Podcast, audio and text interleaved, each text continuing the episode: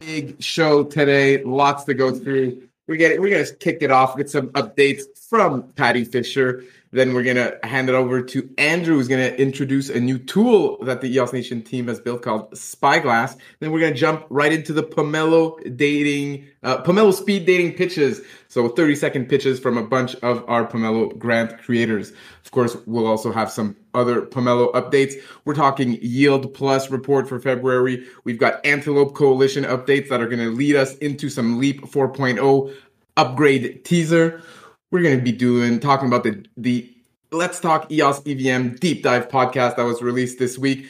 Uh, Zach's going to be uh, talking about that. Zach's also been presenting at the Blockchain Gaming Alliance.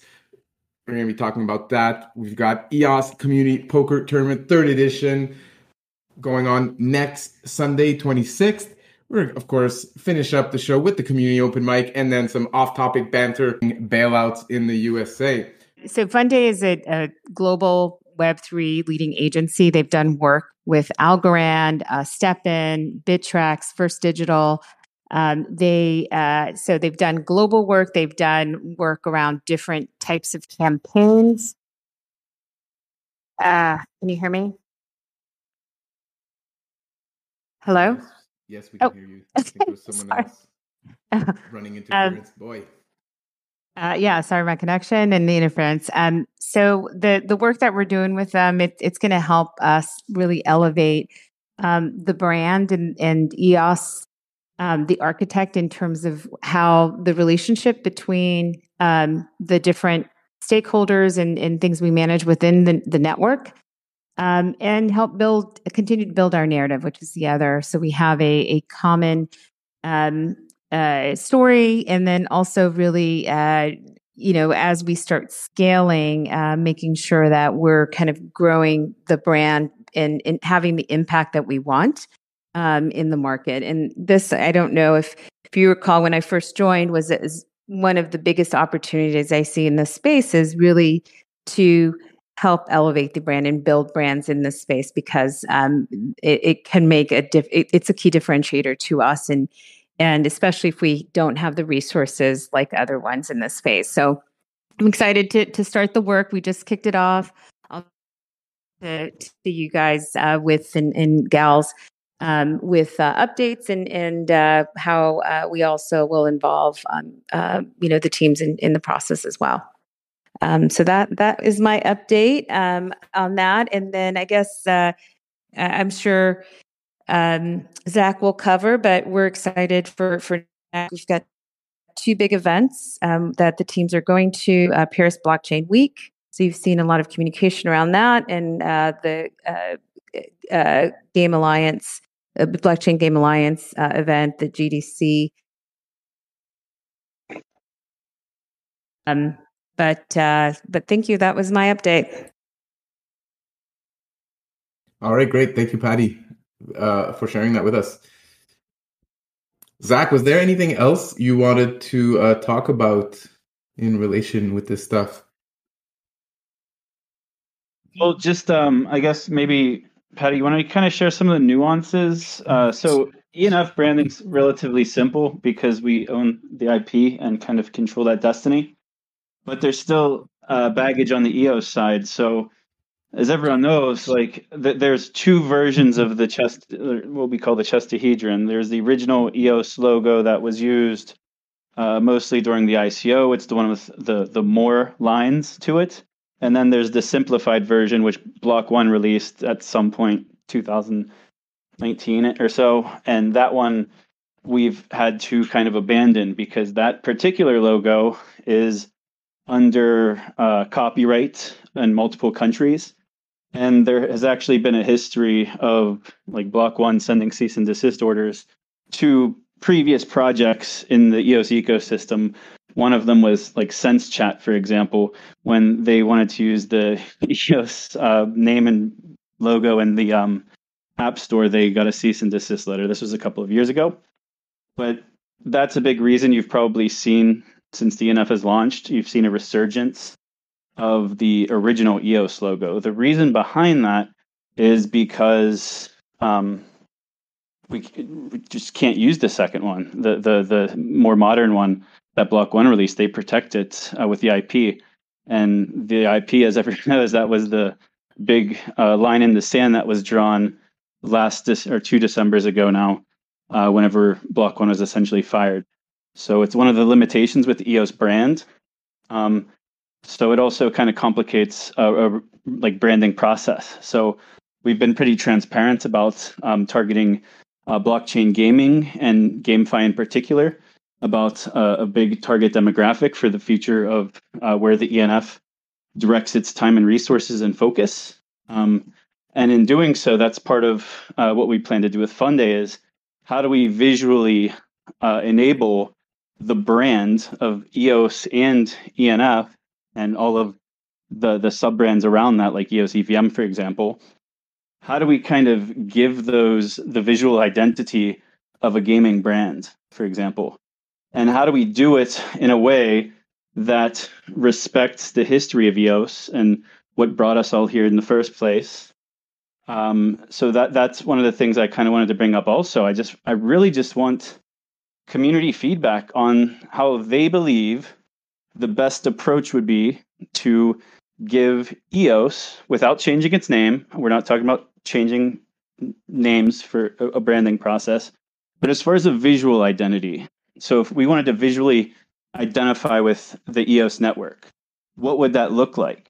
Should it complete? Should we just stick with status quo? Like if, if you're a hardliner and you're just like, the chestahedron's great, let's keep the chestahedron intact exactly as it was. Um, and limitations there, it's it's black and white. Same with the ENF logo, uh, limited in, in Keller. Um, it's already um, embedded in a lot of uh, logos external to like i guess building on top of the eos network so if you look at all of the block producers logos for example they're all kind of a lot of them are based out of the chestahedron so just really getting community feedback on what you think the direction should be if if you were kind of in in control and we'll keep everyone in the loop along the way but i really just wanted feedback on do you want status quo? Like, is what we have good? Because I personally believe um, that the chestahedron is very difficult to work with in our experience. It looks bad on any background besides black or white. Um, it has it's a little bit busy. Um, yeah, um, and it's the current chestahedron too. The way that and it's yes, yeah. There's a lot of challenges with working with it in in different uh, mediums as well. Um, but it, I'm sorry, I didn't mean to interrupt, but it, it's also the current uh, visualization of the chestahedron, right? So yeah, I just really wanted to get feedback because there are strong ties to the, the chestahedron. Uh, a lot of people feel very strongly about it, and the there, there's a few different directions that things could go. It could be a complete refresh. Let's just this is the new EOS. Let's start brand new. It could be let's modernize everything. Let's throw it back to the chestahedron somehow, uh, so you could identify with it. Like if you look at the ENF logo, for example, you can clear clearly see the connection to the chestahedron. Um, as long as you're from this ecosystem, you can kind of see that they're they're very similar. But as we go through the, these like processes with these uh, like with Funday, um, there's going to be a lot of different um, directions thrown at us that we need to kind of make decisions on. And since we're very, very early in the process, it's just kicking off, uh, I think, uh, very, either this week or very soon. Um, I just wanted to kind of throw it out there for community feedback on what everyone thinks so that your voice can be heard and kind of factored into some of these early discussions. So yeah, let's hear it. Let's hear it, guys. What do you think? what do you think is the current visual identity of the EOS network? What would you like to see it? Um, I see we've got a couple of, of answers in the chat already. We got Aaron Cox saying, out with the old. He wants to get rid of it. Tony pumping his bag, suggesting a nautical theme. Nice, nice try, Tony. Um, yeah, what do you guys think? I don't know if you can hear me, but uh, yeah. Hey, if you can hear me, I'd say uh, EOS performs better than any other blockchain. Uh, this community, EOS, um, offers more opportunity than any other blockchain. Um, Antelope and IBC and go on and on. So let the uh, the new marketing scheme um, uh, screen that. So is that a vote for designing something new? Indeed. Okay, there we go. So we got two two votes so far. Both of them design something new. Um, let's see some let's see some ones in the chat if you if you think we should design something new, or let's see some zeros in the chat if you think we should stick to something that closely resembles the the chestahedron, which is the logo that is now being used for this Discord server. We got some ones rolling in from NS James, Aaron Tony, zero from Jack Bites, Lewis asking questions, designing something new for the visual identity of the EOS network. So the logo for the EOS network. Right now it's the chestahedron, which you can see here as the logo for this Discord server. Sebastian is proposing a retro palm tree. All right, I like it. Joshua Seymour coming in with the one. Yana, new answer. With Uh, I have a- five, I have a question. logo. Yes, who's this? This is Jesse with the bees. If if we went with a new logo that's not the chestahedron, would the ENF would it also make sense for the ENF to change their logo because it's like a derivative of the chestahedron? So to me, it would be like much more labor intensive to change the logo, especially because it's like on all the exchanges. I do agree that like the current chestahedron is not that great, so I would vote for option two to have just a cleaner, more modernized chestahedron. So the issue Yeah, with the there is- exchanges, There oh, is go a, ahead. uh, I'm sorry, there is a connection, of, you know, of course, with the ENF and the logo, it was inspired by the chestahedron. So, you know, that is definitely something that we would look at for the connection. And, and uh, I'm not sure if, if you, um, if somebody was getting ready to ask or it was coming in, um, what we would look at is um, also, of course, competitive marketplace and how other um, organizations, and not just in our category in our in our industry, um, but others use. So typically, um, you know, we would try to rally uh, uh, around making and getting behind one mark um, that represents, you know, all components of of what we're doing. So if you look at the the the what would you call this, Patty? The House of Brands when we were talking yesterday. Yeah, If you look at Ethereum as an Yeah. example, like there's like eight different versions of the Ethereum logo, and they're colored a little bit differently.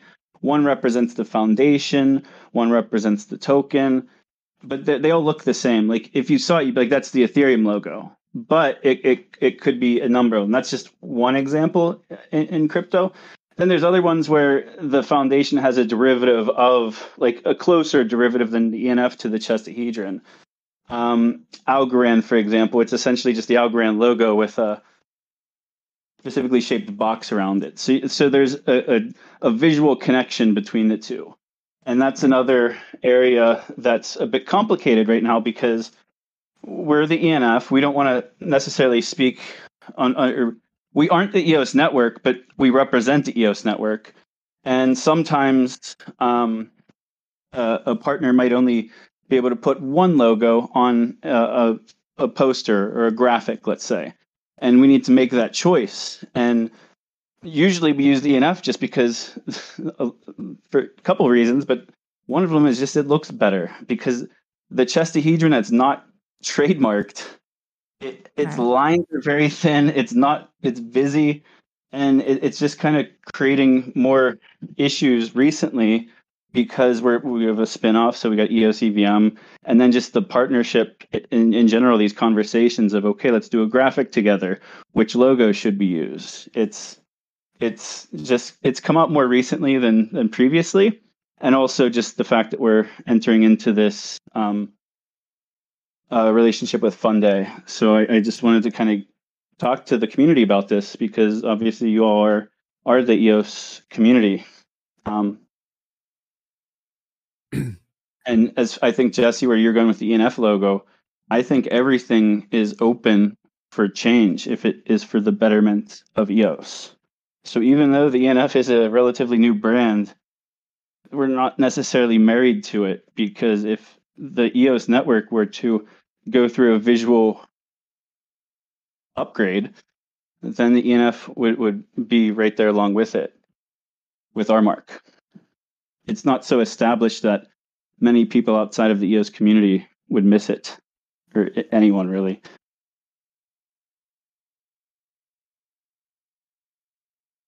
Yeah, I love all the people in the comments, but if folks want to speak up and be heard, that would be really appreciated too. If you just feel like grabbing the mic, jump on. What do you think yeah. about it, Brandon? I have a lot of feelings about it, but I'm kind of interested in just hearing what.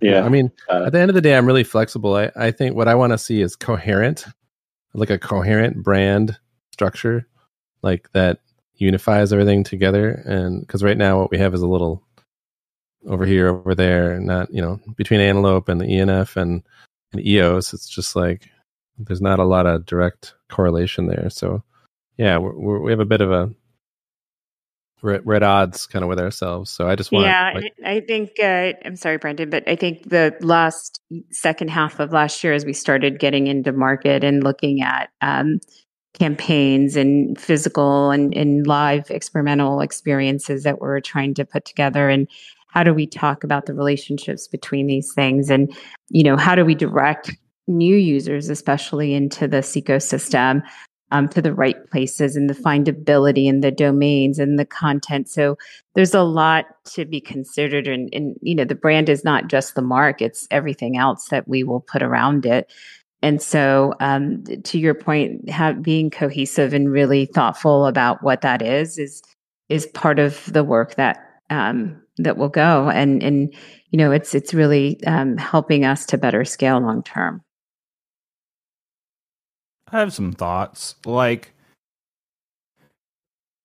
i'm not opposed to changing our logo because i i see how like a, a facelift could help us change the narrative and help us change our brand image and those things. I like how our current logo is geometric and i like how simple it is so we can create der- derivatives like the enf did i mean but the the reason we're doing it, I guess, just seems absurd to me. Like Block One doesn't own a copyright. You. Oh. Block does Block One does have a Block One does have a, a, mark, a trademark in several countries for the one that um, had, they've primarily used. So they still have the, the, the you know legal claim to it. Uh, yeah, the well, simplified. I mean, they don't the simplified version. Shape, so. Yeah, the simplified version. Yes, correct. Yeah.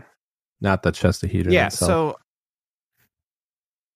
they they don't own like a shape. So if we had like a clean room implementation, like if someone just drew it or we had a designer make it and it looks similar, like first of all, does that matter? I mean, my second question is, and I only have three thoughts here. My second question is like sure they've sent nasty scary letters to people but have any of these actually ever gone to court? And have they ever actually gotten awarded anything? Because to me this just seems ridiculous. It's like people owning colors. I mean i know that like pantone owns a bunch of colors and that's enforceable but it just is the most ridiculous thing in the world. And then the third thought was um well I guess I forgot the third thought. I lost. So on thought, so on, on the second on your Zach on your second thought um, on the mark they do. I, I mean I think that um, uh, what usually happens is it's challenged in court if they're not using the mark. So you can claim to it and you're using it as part of your business, but if they're you know in in the way that they're using, there's a lot of things there. Um, it's it's probably not the path that we'd want to go to because I think you know, I believe we do have a lot more options with your first uh, consideration, which is we have a tetrahedron, like there's a shape um, to, you know, that can provide a lot of flexibility in in itself. Um, you know, we th- there's a lot of um, design, create, you know, creative that uh, thinking that can happen just with that shape. Um, so that that's we're not no no we there's no decision on anything right? I think it was just um, the idea of kind of where we are and um, just re-looking at um, examining what what's you know what are some of the better options for us because it, it, it is a challenge.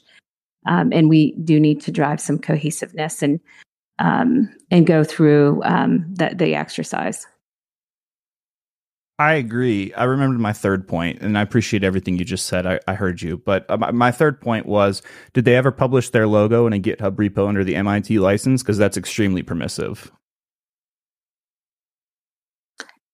Uh, I don't know that specifically, but they did uh, publish it in external communications, and they still use it on uh, websites. So they're using the the mark that the simplified hexahedron, right? Not the one that they own. Hello, if I may say something. you know, I, I, this is Jack Bites, by the way. Um, you know, I like the seniority of the token in itself. So that's Um, why. Hello. I had a thought um, with all this, and it's more of a Hey, hey, hold, hold on, hold on, hold on. Oh, Marco, someone is speaking. Jack Bites was speaking. Yeah, yeah. okay, so, so this is Jack Bites again. So the seniority of the token, I think, it's very, very important. With the logo, and as Phil was saying in one of his comments, that a kid on the store saw saw the logo and they recognized it immediately. So I, I think this seniority, this uh, uh, you know, um, a token that is acting well since nine, in uh, 2018. I think that's a very strong uh, side of what we have with the name EOS and its original symbol.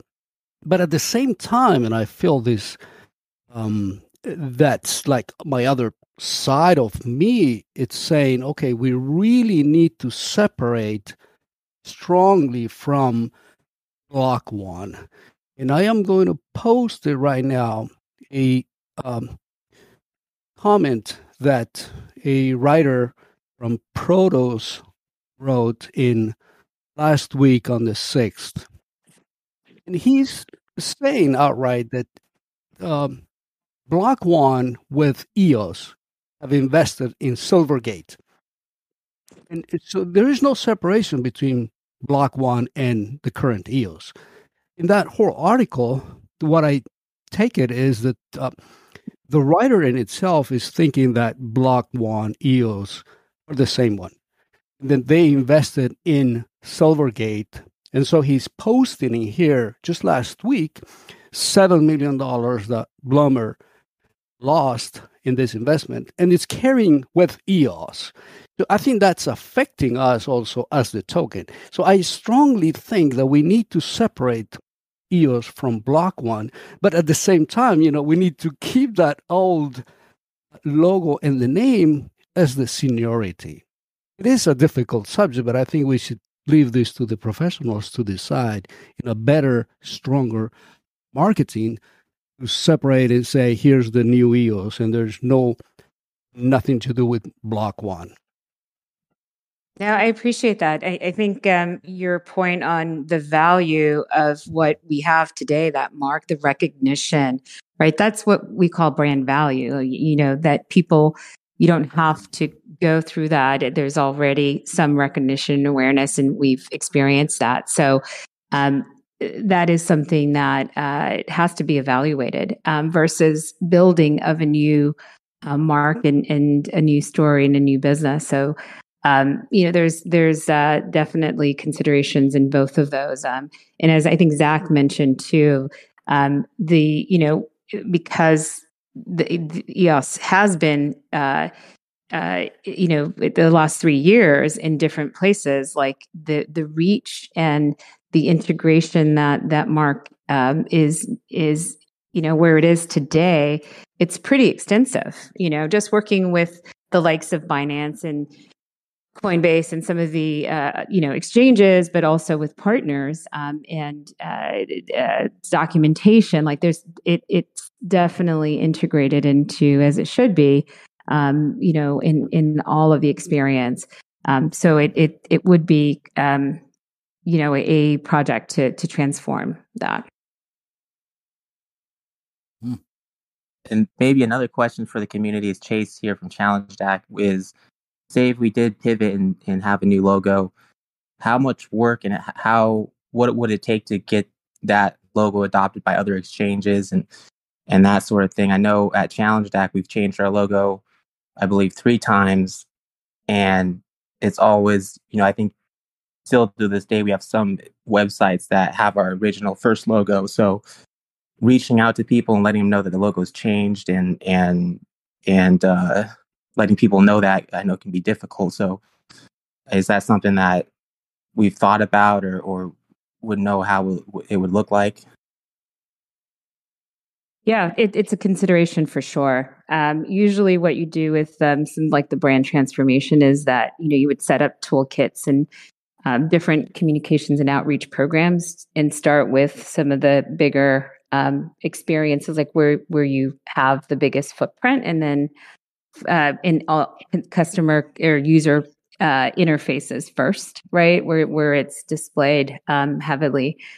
Um, so there is a, a way to do the, the brand transformation. It, it just, um, like you said, it takes time and it takes a lot, you know, effort depending on how ingrained you are in the market and partners and channels and all of that sort of stuff that comes into play. So there would be a, a plan that would need to be, um, you know, created and supported um, for that.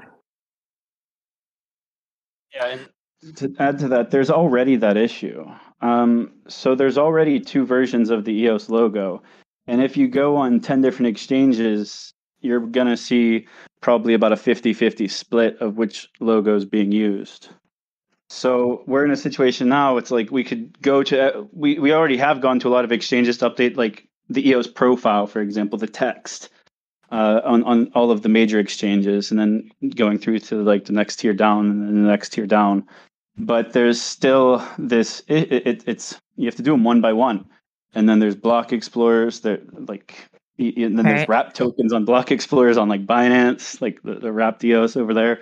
But there's already two versions of the logo, so we could go through the process now and just kind of be like, okay, switch to the original logo because that's the one we're using and that's that's the one the ENF is using. We can't not use the logo that was used in the years uh, leading up to the ENF. We have to use the original one.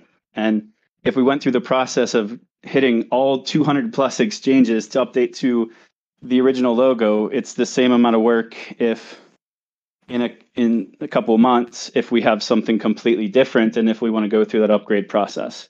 So that's why it has one of the reasons it hasn't happened is because this tedious task of hitting up every single website that has any version of the logo to get some brand consistency, even if we just stick with the original Chester, um, that needs to be done regardless. But it, it, needs to be done uh, if we're going to have the possibility of a refresh in visuals, then we would be best to hold off on doing that until we have something that we think will be permanent for at least the next couple of years.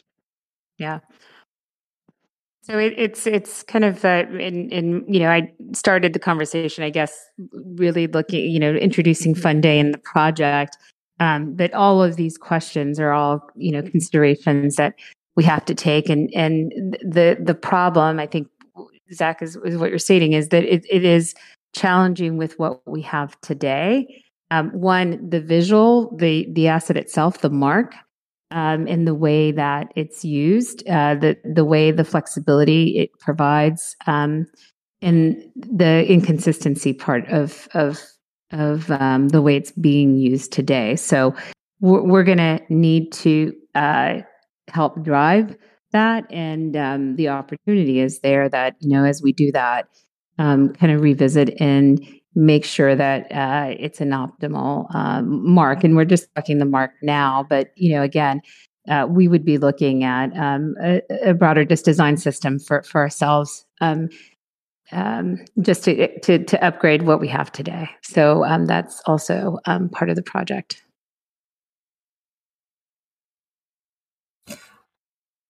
I I will say that I think both uh, ways are valid because um, a new logo would definitely separate the EOS community from B1.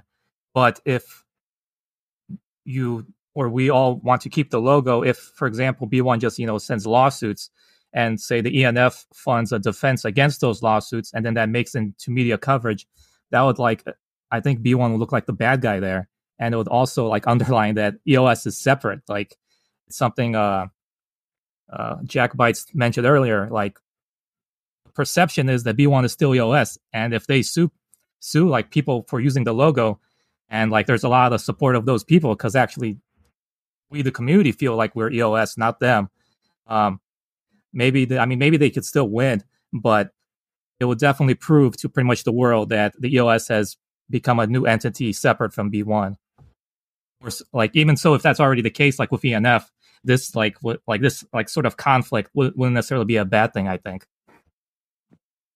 Do that would be going backwards on just like the last 18 months. Like we communicated it to like EOS support and other people who run some of these community groups. That's why like you, you'll notice if you go through like the icon in, in the Discord channel, the icon in the EOS chat on Telegram, the new EOS chat on Telegram, a lot of them have switched to the original logo. So like there was already like a shift. So to then to shift back to the modern one just to give a middle finger to B1 is like extra work. And I, I also just want to be clear that it's not only the copyright. The copyright and trademark is just one component to it. Um, another thing is just how it looks next to other logos. So we've seen our mark now, both the ENF and EOS, um, next to other brands, and especially gaming brands that are like loud and colorful. It's just we look weak, like visually weak, next to these more bold, prominent marks. So there's also that factor of it all. Also, it's not it's not strictly legal issues.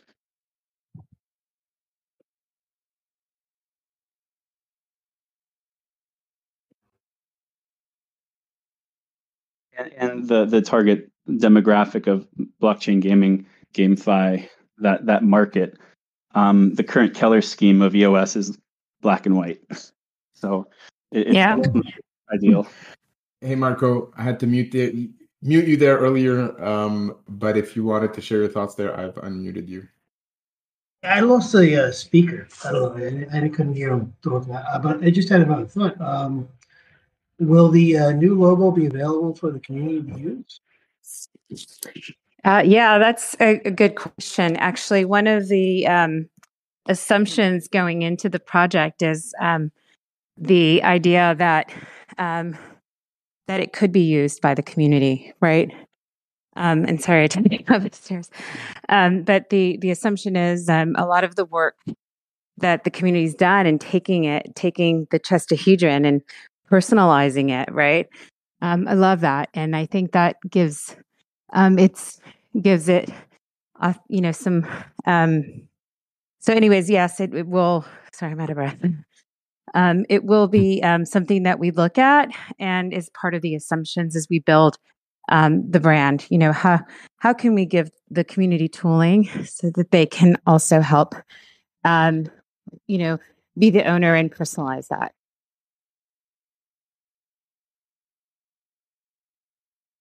Yeah, that was one of the things I've I really enjoyed about the chestahedron as it's been applied through some of the brands that are you know using it. Like well, you see in the EOS Nation logo and EOS Rio kind of really took it and created this whole interior. Like they made it into a palette and then filled it out. And I like that aspect of of the shape um, when it's employed in that way. So it is nice that there that there's that much kind of like community flavor being brought to this.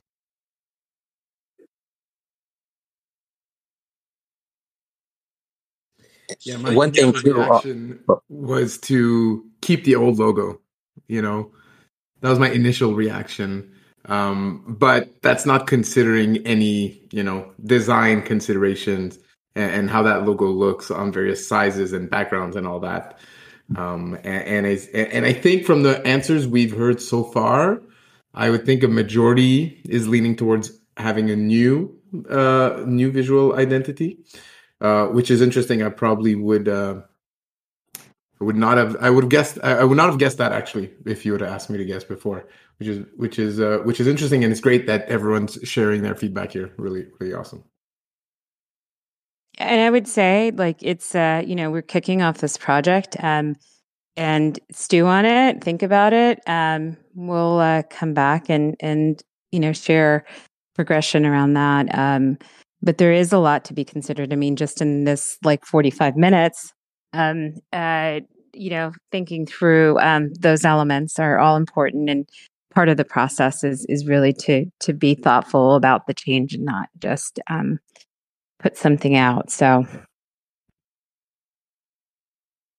as Zach mentioned earlier, um, for the GameFi audience, couldn't you couldn't there just be like something unique for that? And if it becomes so popular and EOS is known as the gaming blockchain, uh, then would be even more cause for the new logo to take over. So instead of just you know snap your fingers and it changes, like the most success, like a very successful aspect of EOS, kind of becomes the dominant logo. Well, yeah, we I did mean, talk about this as well. Um, in the the case of um, you know, uh, Zach, um, the, the, talking about Ether and uh, Ethereum and having the branded house. So that that idea that everything under Ethereum is kind of built. Um, you know, all the brands and businesses and the products and ser- you know services under that brand um, uh, really support that master brand ETH. Um, so there's some flavoring that uh, is different, but really it's it's um, it really supports that that same master brand. Um, in a case of you know a house of brands, like uh, think about Coca Cola and uh, Coke Cola having different multiple brands underneath them as a business. So each of those brands um, hit a certain audience. Mountain Dew, let's say, right? Um, so they have a whole different experience, look and feel, audience and, and those kinds of things there. So there's um, a, a, structure that allows that to happen as well. Um, and we could uh, explore both. It's it's uh, you know mul- uh, launching and and uh, managing multiple brands can get costly, but again, thinking about um, how we lean in and how we best position ourselves in that market, that could be um, something else that is considered.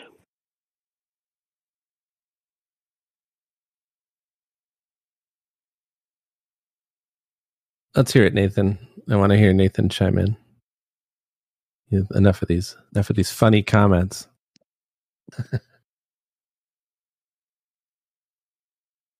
no mic. No mic. Oh, oh. Well, send your message telepathically then. yeah, and another thing, like thinking back through other projects, is I don't know if other people agree with this is it seems like when Steem had parted ways with uh and turning to Hive, them having that different name, I don't know if they had a different logo too. It seemed like that event has been more publicized than uh the split with Block One and EOS. So maybe a, a name change or a logo change would be able to signify that a little bit.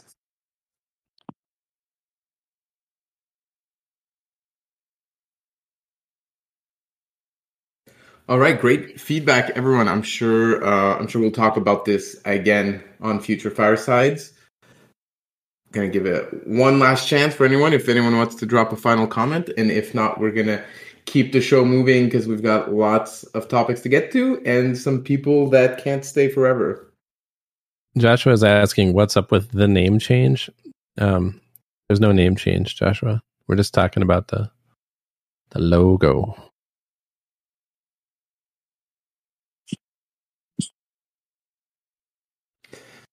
All right. So let's leave it there for now.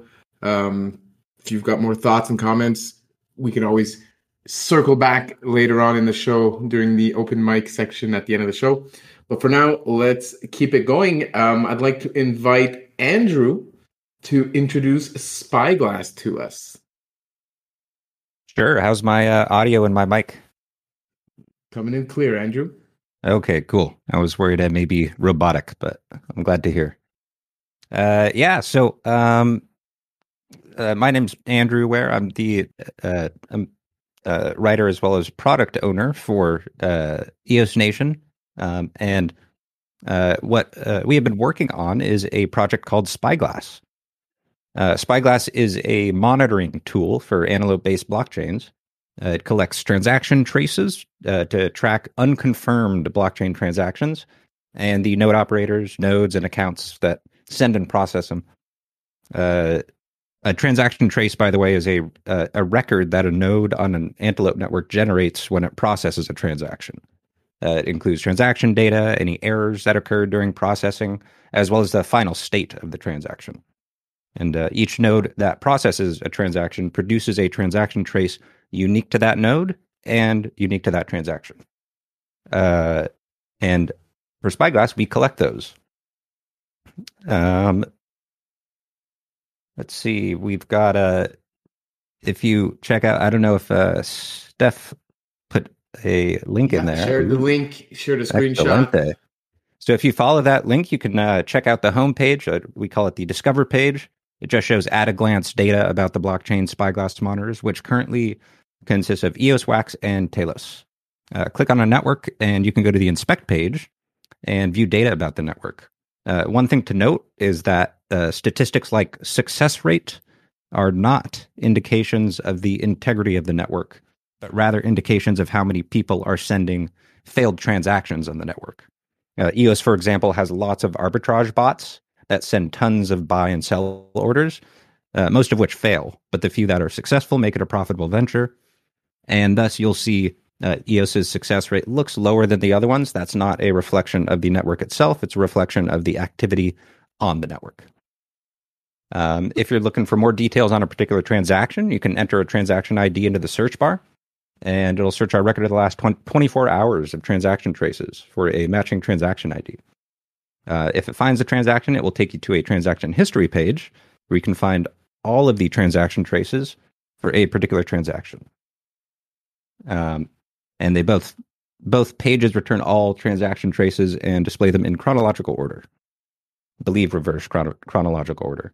Um, you can also enter an account name, which will bring you to the search bar for records matching that account.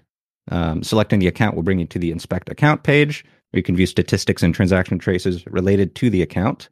Um, however, one note on this uh, particular feature uh, Nodeos software currently only tracks a transaction's first authorizer. So if users are utilizing Greymass Fuel or uh, Pomelo CPU or another uh, resource provider, uh, their transactions will be categorized under that resource provider. Um, and uh, unfortunately, that we were sort of looking at ways to get around that, and it's um, currently not feasible given uh, current logging features. Um, but uh, we'll see in the future. Um, one thing I would like to highlight Spyglass is a project that was uh, developed with help and collaboration from the ENF and the Antelope Core development team. Uh, more specifically, it was made possible by uh, new logging features in uh, Leap version 3.1. Uh, and I think it's important to highlight too the level of transparency and collaboration our team has had with the ENF dev team, uh, both in delivering and improving upon these logging features. Um, they incorporated some suggestions that we made into the new 4.0 release that will be coming out. Um, and future versions of the software are likely to bring even more improvements, uh, like uh, moving the GELF logger to a different thread, including more error details and transaction traces, those sorts of things. Um, we encountered a few issues during development that sort of pushed it back a little bit in terms of the release. In particular, we found our initial choice of uh, Redis was ill equipped for the sheer amount of data we were throwing at it. Uh, for context, with just a handful of nodes sending logs, uh, we're already receiving hundreds of thousands of transactions per minute. Uh, we eventually switched to Elasticsearch for our backend, and while it's not as fast as a Redis database would have been, at least it works. Um, so this means that we are ready to receive logs from other node operators. Uh, by node operators, I am referring to block producers, as well as API node operators and other people or entities running Antelope blockchain nodes. Uh, many thanks to Boyd and Genereos for setting up their nodes for testing our system and providing another source of logs. Uh, if you are a node operator uh, and you or your team would like to send us logs, feel free to get in contact and we can provide instructions and any necessary parameters you'll need to add. Uh, the team is looking forward to the ways people can use this tool to help with their transaction issues. Uh, this is the first release, so we are looking for input as to how to improve our tools. So feel free to contact me on Discord, DrewBlock, or on Telegram. at Ursa Polaris uh, if you'd like to share any input. At that, I'm happy to answer any questions or clarifications. Oh, uh, before I do that, though, I forgot I need to shout out my team. Uh, many thanks to uh, Samuel Papineau, who's also got the uh, Discord bot going there, um, as well as uh, Dominic Fournier and uh, Charles Moran, who uh, they were the dev team, and I was uh, acting as the uh, product owner. So we uh, worked together to deliver the product, but really, it's they were they were the ones truly doing the the the down and dirty work. All right, Andrew, thanks for that great introduction. Um, real quickly here, wh- which users are going to be most uh, helped by this tool? That's a good question. the The tool is can so it has applications for all sorts of users. Uh, if I could think just off the top of my head, um, I can imagine a use case for, for example, uh, developers. One thing that can happen if you're developing DApps, if you don't uh, sort of design your checks properly, you can end up running into some uh, some issues with what's called subjective billing. And oftentimes, you're not going to know that you're getting hit with subjective billing you're just just going to notice that your transactions don't appear on the blockchain. So this will allow someone who is uh, working on a decentralized application to check and see, oh, all of these, all of my users' transactions are going, you know, are getting lost because they're not making their way eventually to the block producer because some nodes are uh, failing the transactions for subjective billing, and it gets gets kind of complicated. I don't want to go into too many details, but um, uh, one of the other big things that we're targeting is uh, providing information to the uh, Antelope Core development team because uh, this is sort of uh, the result of unpriced externalities on the EOS blockchain. And so the team is sort of uh, subjective billing was introduced to try and improve that. Um, we've also got uh, the three strike rule. Um, th- those items are essentially ways to um, to prevent overuse of an un uh, an uncharged or uh, I don't know if that's the right word, but a, a free resource. So people are trying to take advantage of free resource. This allows people to limit that. But the benefit is when you send a transaction on EOS and you forgot to put the right account name in there, you don't get charged for it. All Um, right, excellent. Thank you. yeah. That that, uh, that answers uh, my question. Uh, anyone else from the crowd here wants to uh, jump in, ask a question of Andrew?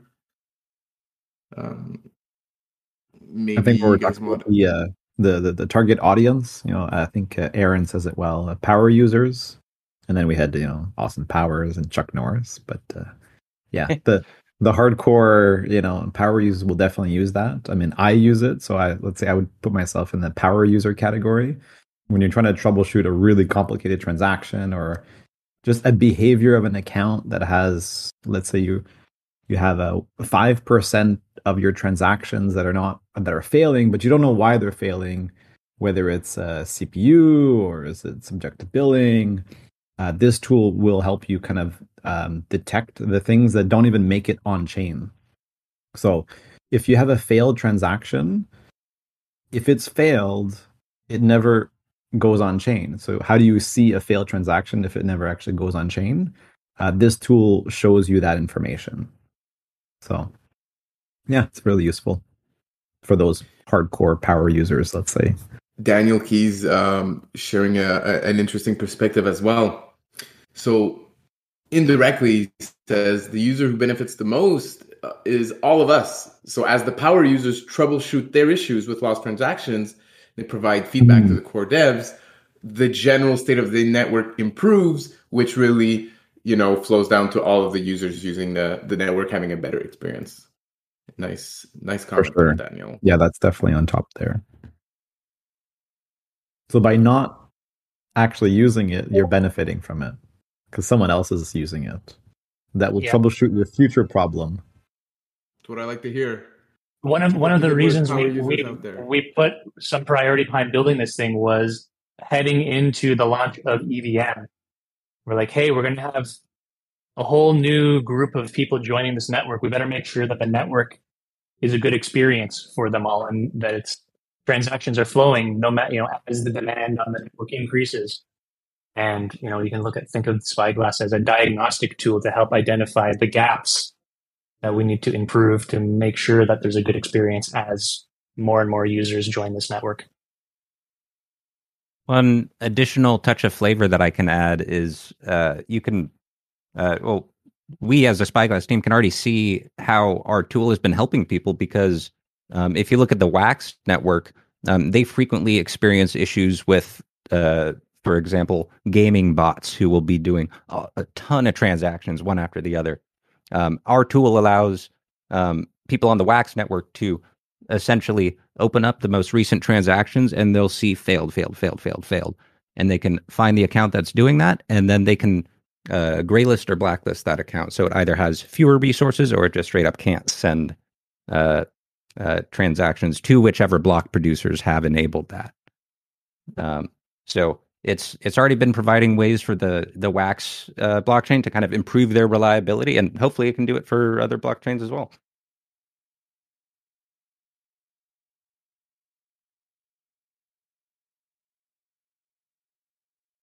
All right, good stuff. Thank you, Andrew, uh, for that update. Thank you. All righty, moving on to some Pomelo updates. So before we get into today's speed speed dating pitch sessions, uh, actually we got a comment from the community through the uh, community comment form. So I just wanted to address that uh, with Yves. Actually, while Yves is still with us, I hope he still is. You know, No, I'm not.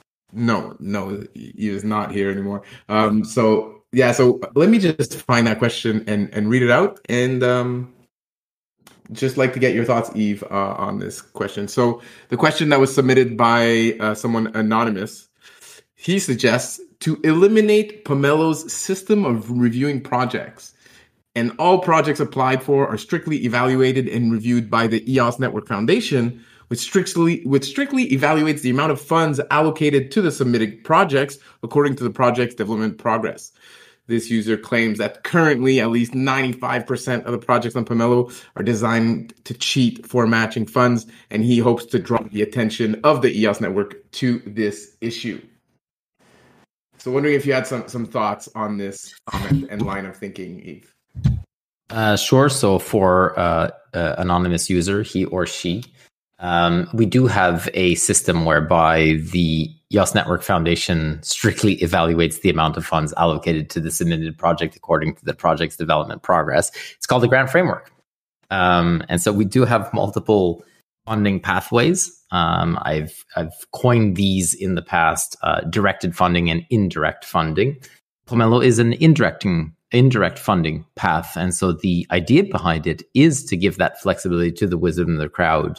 Um, and we do, and we have seen uh, the crowd make decisions over time. Think of every season essentially kind of as a milestone, as an opportunity for the community to review. And as we go through more seasons, we are starting to see trends and patterns uh, around which projects are being funded and some that historically maybe were uh, in the high graces of the community and then dropped out of, of graces of the community, so to speak.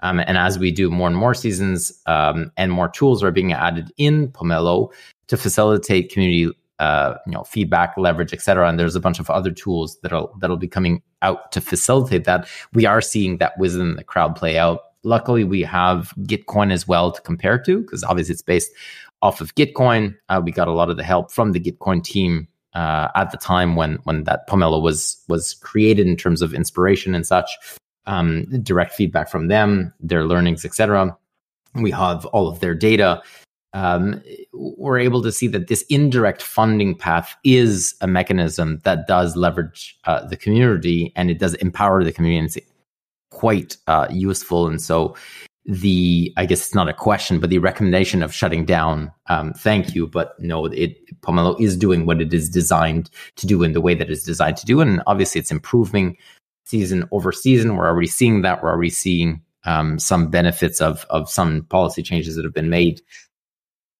Um, on the other sorry, I'm trying to find who's uh, on the other side of things. So the recommendation of uh, the foundation essentially reviewing one by one projects. We do have that path, as I mentioned.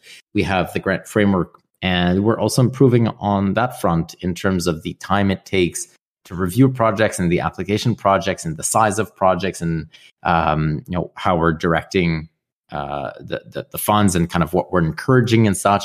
And so having both of these run in parallel actually amplifies more, I believe, um, based on what we've seen and, and what we've seen from other networks, than simply having one or the other.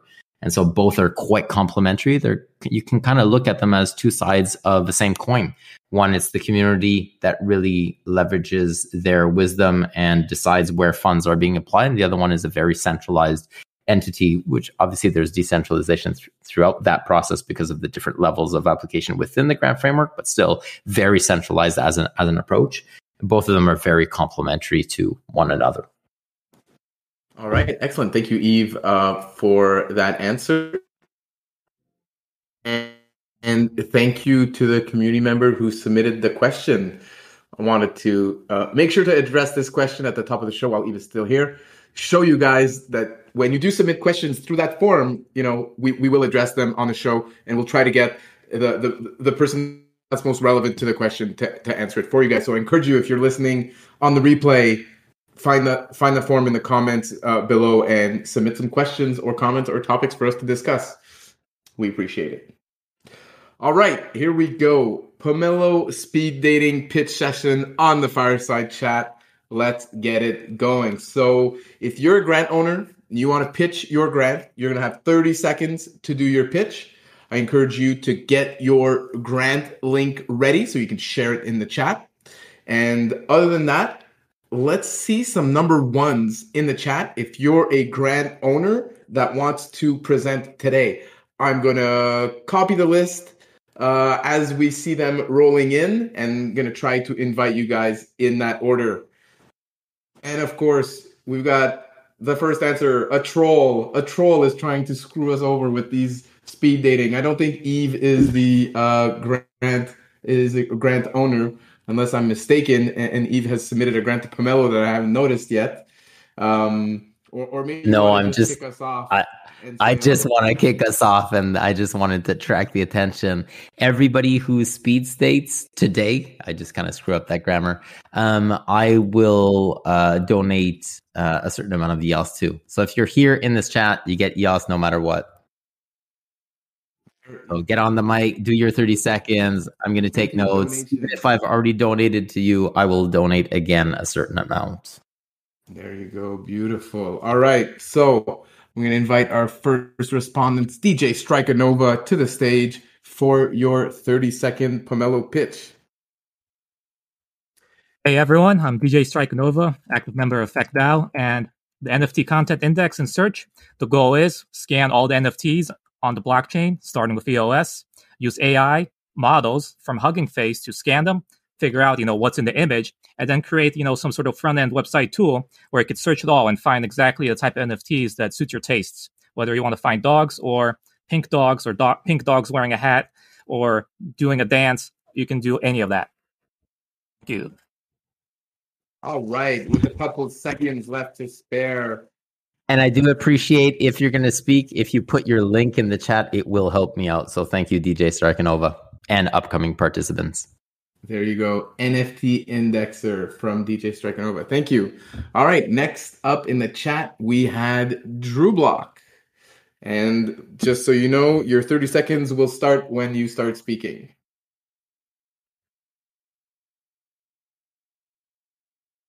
Andrew? There we go. Yeah, sorry, I, I needed to unmute there.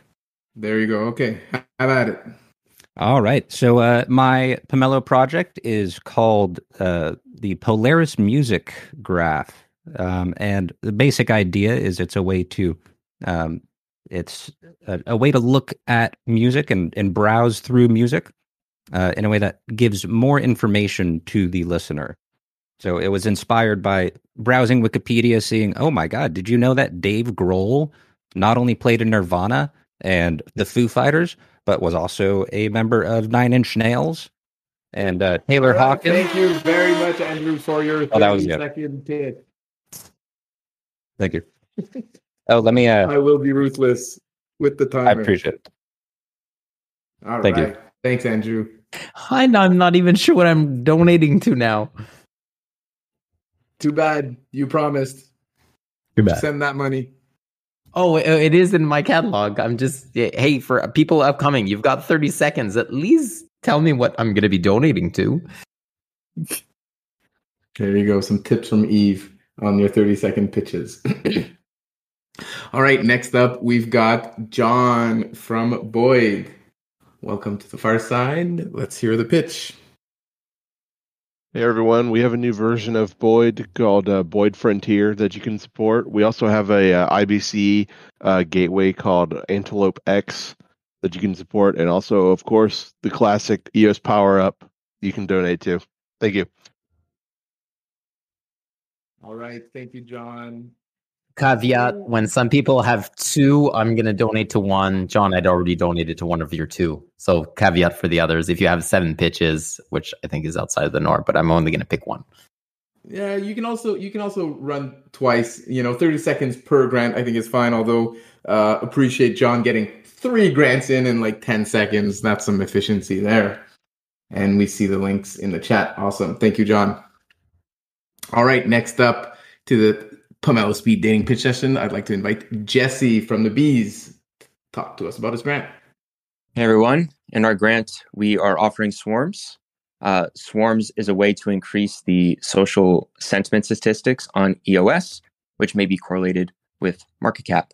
More swarms you donate, uh, the more we can increase those those stats. Thanks, everyone. All right, thank you, Jesse. The, uh, the Bees. Let's uh, make sure you share that link in the chat, Jesse. There it is. Grants front slash EOS Bees. All right. Next up, we've got Marco. Let, let's hear it. W3briefs.com. Have you found blockchain to be slow, tedious? How about a month in minutes, years in not much longer? One more links. We'll take you back to the news as it happens, events unfolded, and um, over 100,000 words if you keep going. Or uh, visit the timeline link that's there, getting EOS from the beginning to uh, our awaiting EVM. And thanks. Right on the money, 30 seconds. Thank you, Marco, for the pitch. And good luck with your grant called EOS Galaxy. All right, next up, we've got Chase. Welcome to the fireside once again. Hello, this is Chase from Challenge DAC, and at Challenge DAC, we are a decentralized social network. And what we do is we allow people to post crypto bounties, and then we allow people to unlock those bounties by fulfilling the uh, the instructions. And what we are proposing for this season of Pomelo is whatever funds we get, we're going to use that to to post challenges and give out rewards for people who create EOS content, Pomelo content to help educate the community and get our name and brand out there. All right, thank you very much, Chase, and good luck with your grant. And remember to share the link in the chat. All right, Dario, I see you've posted for two grants. That's fine. Let's uh, let's hear from your first, and we'll come back for your second in uh, in a little bit.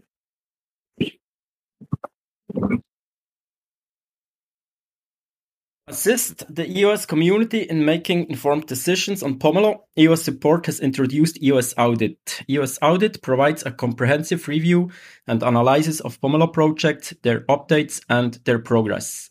Now I have new, a new form set up where the EOS community can recommend grants to be analyzed. The link is in the chat. Your donation makes a difference in bringing accountability to the EOS community. We appreciate your support. Kindly continue to donate our Pomelo grant via pomelo.io slash grants slash audit. Thank you. Tuesday. Uh, appreciate if the links could actually be links to the Pomelo page. Appreciate if the links could be links to the actual Pomelo page. I am trying to get everybody in without missing anybody. Uh, and there's two, and I can't find the second one. Yeah, we're gonna get back. We're gonna come back to uh, Dario's second pitch in just a bit. For now, uh, for now, we learned about the EOS audit pitch, uh, which I'm sure Dario will share the link. And there it is, grants fund slash audit. Right, Hernan, we'll get you in the list. Um, next up on uh, the list, we had Bishop. Bishop with a grant. I don't know if these are some of the same grants as Dario, uh, but uh, Bishop, welcome to the fireside. Let's let's hear about your grant. Hi, it's for your Support, yes. So, EOS Support is a community led non-profit organization dedicated to providing support to the EOS community and also to companies, exchanges, and organizations seeking to leverage our ecosystem.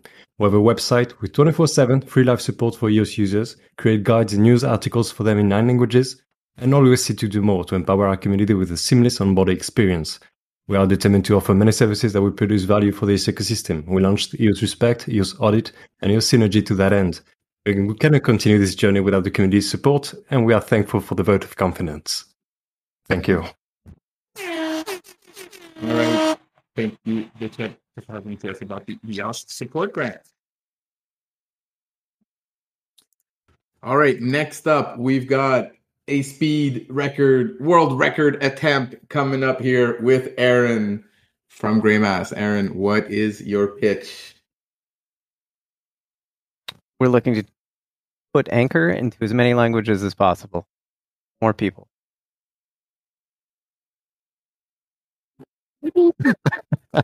Three seconds. That's awesome. Well done, That's awesome. Well done. Probably could have been better, someone but- attempt to break this record? Stay tuned and find out. Uh, all right. Next up, we've got Mudman. If you want to join us on stage and tell us about your grant. Hello, my name is Evan. I'm an artist from Telos Culture. We're big supporters of Pomelo. Uh, we recently published a zine featuring major news from across the antelope ecosystem. Uh, we also kind of touch on some lore, uh, antilore as we call it, and uh, we're welcoming everyone to donate to our future issues and to read it. The first one is just out as of today. Thank you.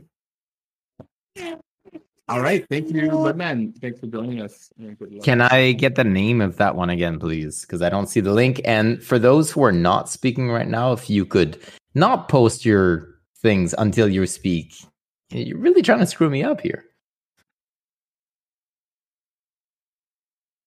So, my man. And what's going to happen is I'm going to miss somebody, and I'm not trying to miss somebody. great grant name, grant name Antilore. Love that.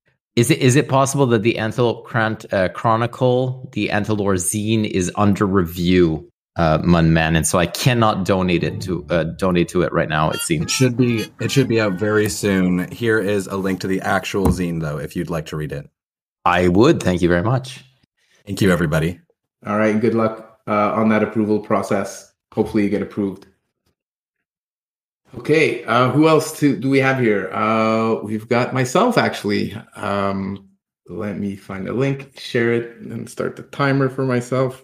All right. Please support the Hot Sauce. The Hot Sauce is the longest running EOS news show in the ecosystem. We've been doing it for four years, started as a written publication, then it became a pre recorded video. Now we're doing it live for the fans. You get all of the EOS news recap in 20 minutes or less out there on YouTube, out there on all the social media platforms. It's a great way to stay up to date. For those of you who don't have two hours to hang out with us every Wednesday, you can do it in 20 minutes on Friday.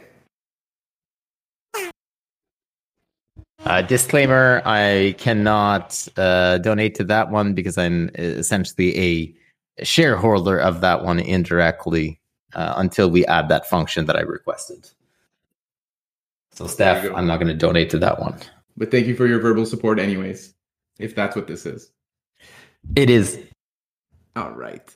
Okay, cool. Uh, Dario, did you want to come back and do your second grant for us?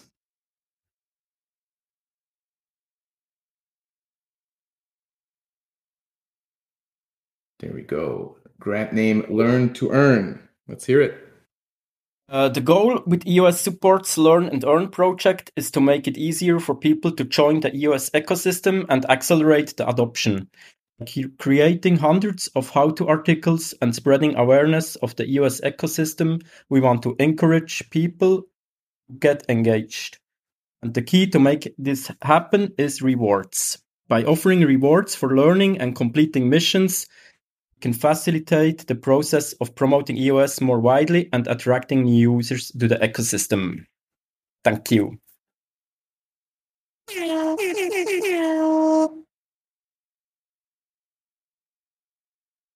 So, Steph, I would like, uh, I need to, I'm 20 minutes late for another meeting. So, whoever hasn't done and is going to continue the speed dating, Steph, if you could please keep the, the list of the people as of now, and I'll donate later.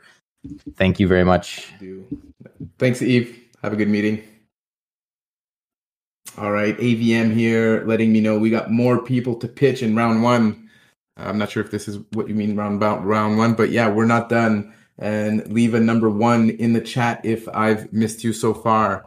Uh, we've still got a couple from Hernan. We got Willow on the list. Uh, AVM will add you as well. Um, okay, so for now, let's hear from Hernan. I think you've got two grants. You can share with us uh, one of them and, and come back in a bit for your second one, Hernan. Yeah, sure. Thank you. Hey, everyone. Uh, so, uh, Starter DAO, what was previously EO Starter, uh, I'm trying to build the premium uh, launchpad for projects on EOS to uh, have everyone launch, uh, every project uh, launch their token successfully. And uh, I need uh, the community's help. And that's why we were building uh, Starter DAO as a community led project. And I appreciate all of your support. So thank you for helping me build this.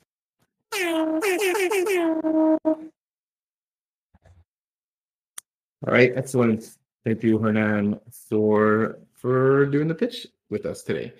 Um, we'll come back to you in a bit. All right, next up, I'll invite Willow to the stage.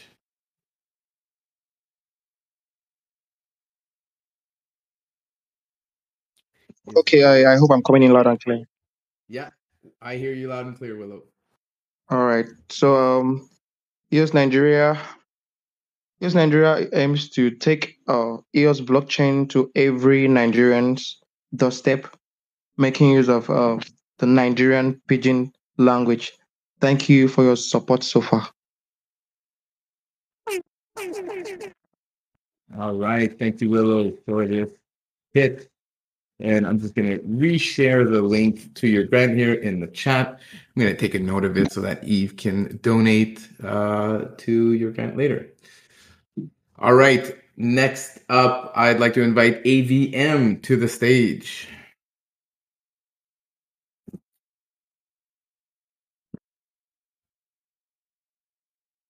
Hello, everyone. Can you hear me? Hello, yes, we can hear you. What is your Pomelo grant? Yeah, right now I'd like to pitch you for Antelope Assets Collection Grant. The target of the grant is to provide open source collection of media assets related to the Antelope, aka EOSIO chains.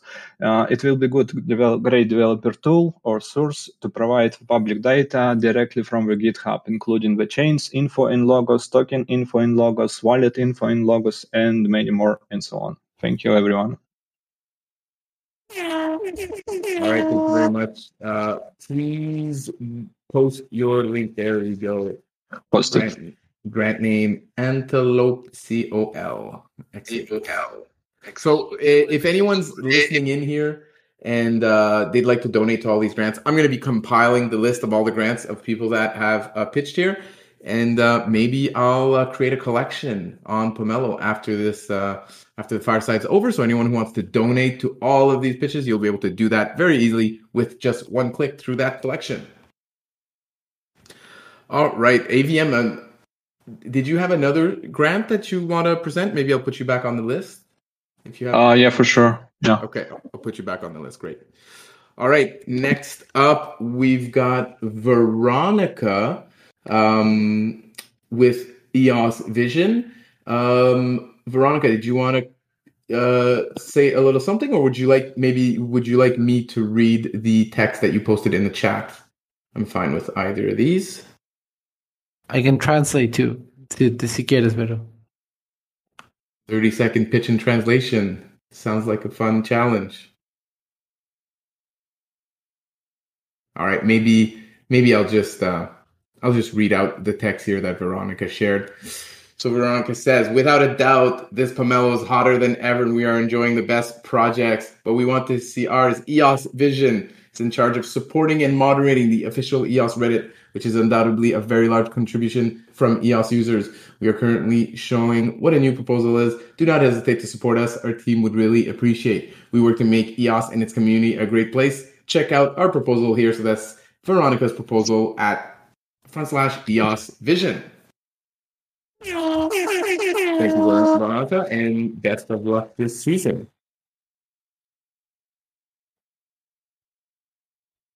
All right, lots of messages. We like it. Uh, next up, I'd like to invite Haza to talk to us about his grant.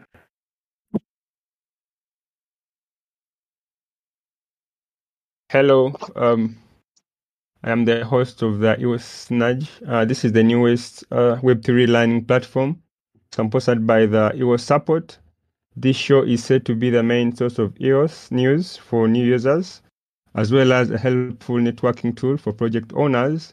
Its growing community helps the invited projects find synergies and new ways to, for them to collaborate. At the same time, we reward the users' uh, participation through giveaways it's a new entertaining way to boost our global EOS community and their projects. By donating to our grant, you support the education, onboarding of new users, and uh, add visibility of various EOS projects. Thank you. Thank you very much for that. And please share the link in the chat. There you go. I think it's coming right now. All right, we've got uh, next up. I'd like to invite invite David B to talk to us about his Pomelo grant.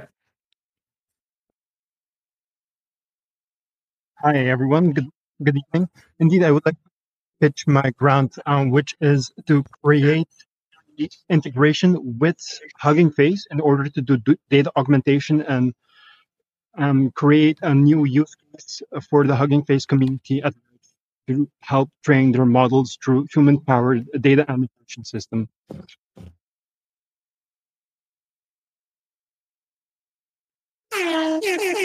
Excellent. Thank you. Uh, for joining and sharing your grant named Data Set.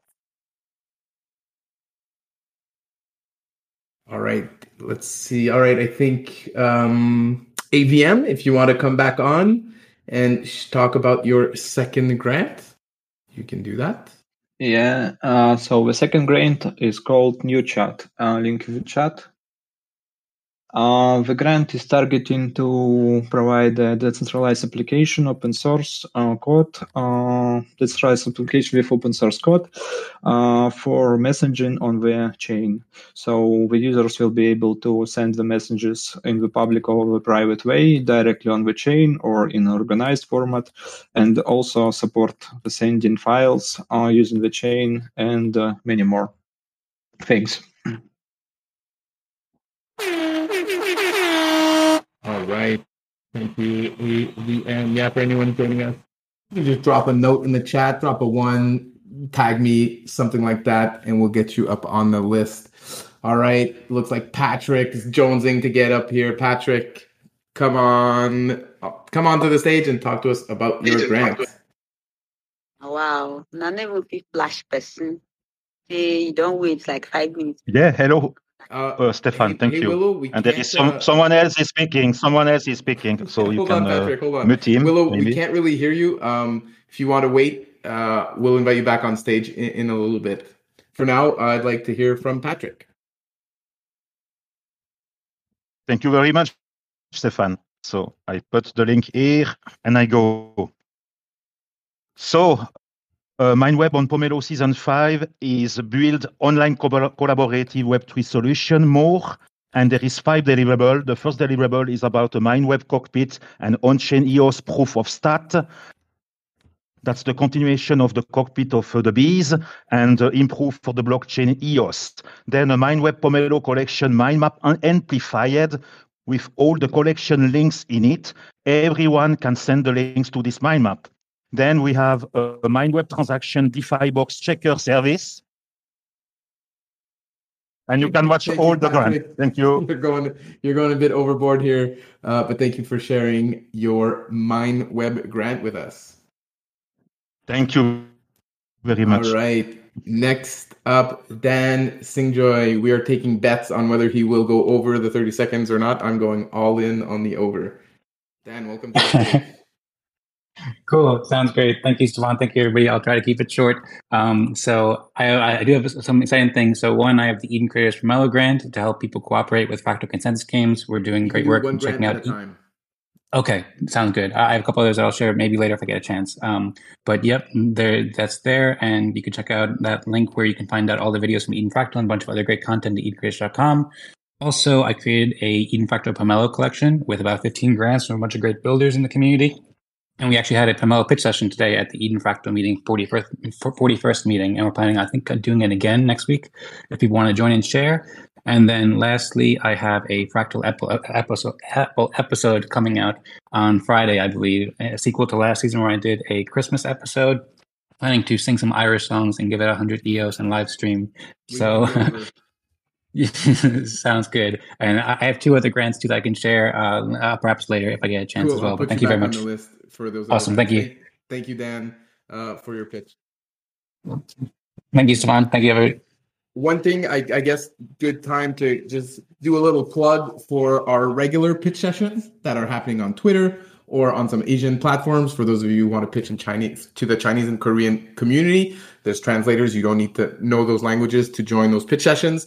Um, and for for for other communities, other community members such as Dan that said they hosted a pitch session today on their um, Fractal uh, Town Hall. That's great. Please let us know if you're hosting your own Pomelo pitch session. We'd love to retweet that, share the news from our Po- Pomelo account, of course, and also add those grants to our season five pitch session collection. So I'm going to be doing the speed dating here collection, but Martin is uh, also doing a collection for all of the grants that show up to the other pitch sessions. So let us know if you're doing pitch sessions as a community member. We'll help promote it and we'll um, try to include those grants in our collections. All right. See, we've got some more people signing up to the to the speed dating. Uh, I like it. Okay, next up we've got Jorn from uh yeah. If you want to join us and pitch your grant.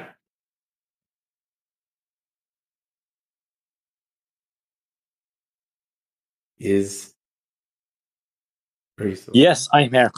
Yes, there we go. Welcome to Fireside. Fantastic. Thank you. Hi, I'm Björn from the Lost Diamond Grant in Norway. The hunt for the Lost Diamond has started. YouTube shorts are published every second day, but we need financial muscles and donations to make it go viral. Thank you for supporting our grant and please subscribe to our YouTube channel. Thank you. Great pitch. Great 10 second pitch. Make sure you share the link in the uh, the chat below. All right. Next up, uh, Willow. I don't know if you want to come back on stage. Your mic was very low when you were trying to speak earlier, so uh, please uh, maybe try to speak up a bit if you have a second grant to pitch. If not, we're gonna move on. Who else here? I think is that is that maybe it? Did we get everyone? Uh, I guess da- uh, Dan Singjoy. Welcome back. You can talk to us about another pitch. Oh, I see. JG Kim also has one. We'll, we'll get to uh, we'll get to Kim after after Dan. Okay, cool. Um, sounds good. And, and see, Rosemary also hit type one too. So it, it, that just it just type the number one, and then I'll go on the list because she has one as well. Um, the next one that I'll share, thank you, Stephane, is the Eden Town Hall. Um, so I've been hosting the Eden Town Hall since mid last year, and I've hosted over 40 meetings. Um, these are collaborative space where everybody can join. Everybody's welcome to have great discussions, as well as uh, we make video shows each week too. So it's a great way to promote work. Um, I encourage everybody to join and share what you're doing, and I'm happy to help promote your work. We have a bunch of great episodes on the Pomelo pitch there and at edentownhall.com edentownhall.com or edentownhall.com slash episodes, where you can see all the recent episodes. Um, and funding is super, super helpful. Um, I'm kind of behind on sharing these because I could really use some help funding to hire help and so forth. So thank you very much. All right, thank you, Dan. Good luck with your grants. Thank you. Okay, we've got uh, Rosemary wants to join us, share her grant. Welcome to the fireside. So, can you hear me well? Yeah, a bit low, but we can hear you. Yeah. Okay. Um. All right. Hi everyone. My name is Rosemary. Uh, I'm new to uh, the EOS in Eden and just been around for a month and a half. I'm a social media manager, and I'm deeply excited and thrilled to uh, find out more about Web3. So, what I did was I created a Pomelo page on Community Stories, which is a, a podcast, and my first guest is Dan Singjoy. So I'll share the link in the uh, for YouTube, so you can check it out. And it's Pomelo.io grants community, and it's all about communities and innovation and Web three and games and how we can more work with each other and come closer as one. All right, thank you, Rosemary, for that pitch. I gave you an extra thir- uh, an extra ten seconds since you're new to the community, you're new to Pomelo. We love to hear it. Thanks for joining us, and uh, yeah, good luck. Good luck with your pitch. Make sure make sure to share the link. There it is. Thank you, DJ Alright. Striker Nova, coming in clutch with those So grant links. All right, uh, Dan Singjoy. I think you've got a third one you'd like to pitch for us today. Yes, I do. Thank you. Uh, and and by the way, the, the Eden Creators one is the only one that's live right now. I just published the town hall and the Creator Talk uh, just last night, so uh, I'm hoping that those will get approved. I think they will.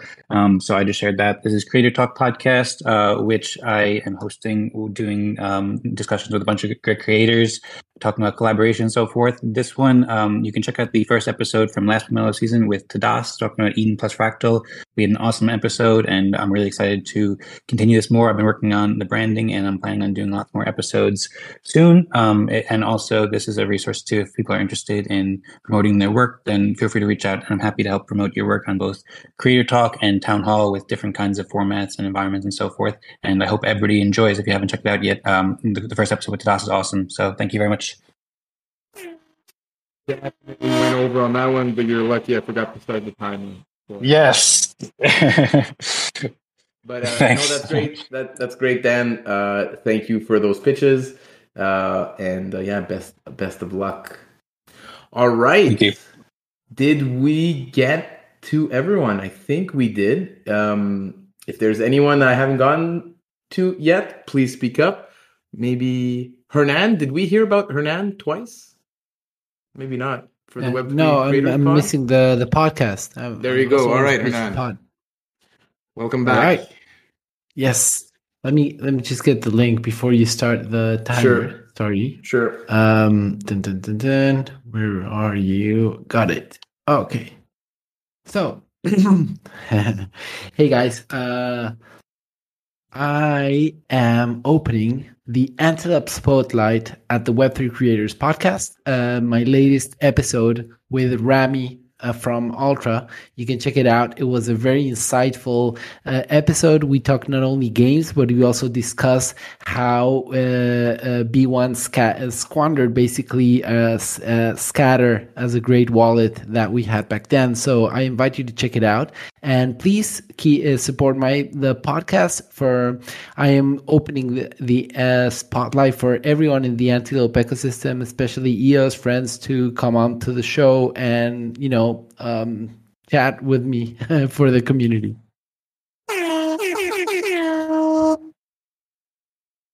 Awesome, Hernan. Uh, thanks for sharing and good luck with your grant. Love to see a lot of podcast and then uh, content creation shows grants up in there. Um,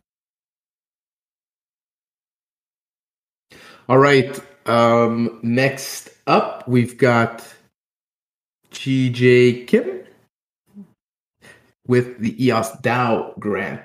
If you want to come on stage let us know what this is all about.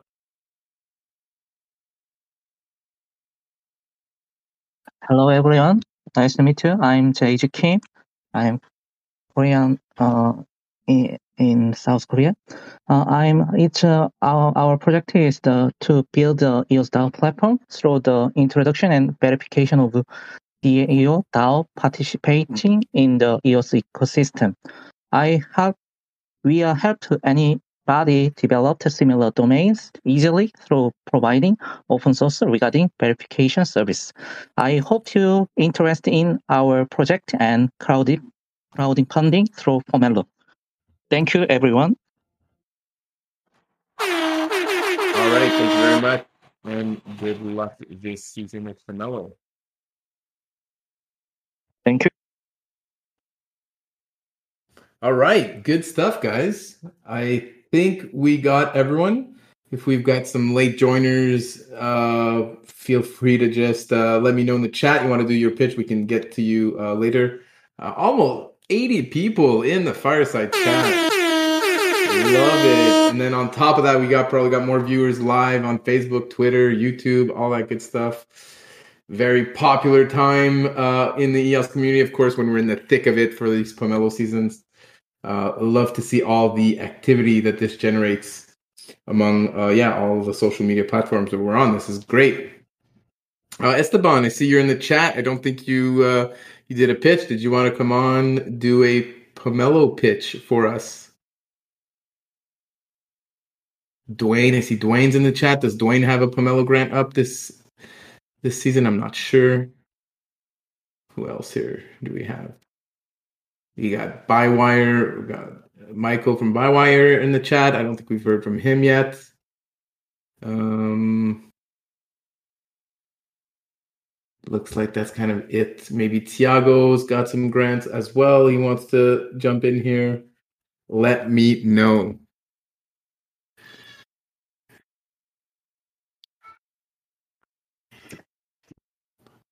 Yes, we We're do. to like 25 grants or so that have pitched so far. That's great. Love the turnout.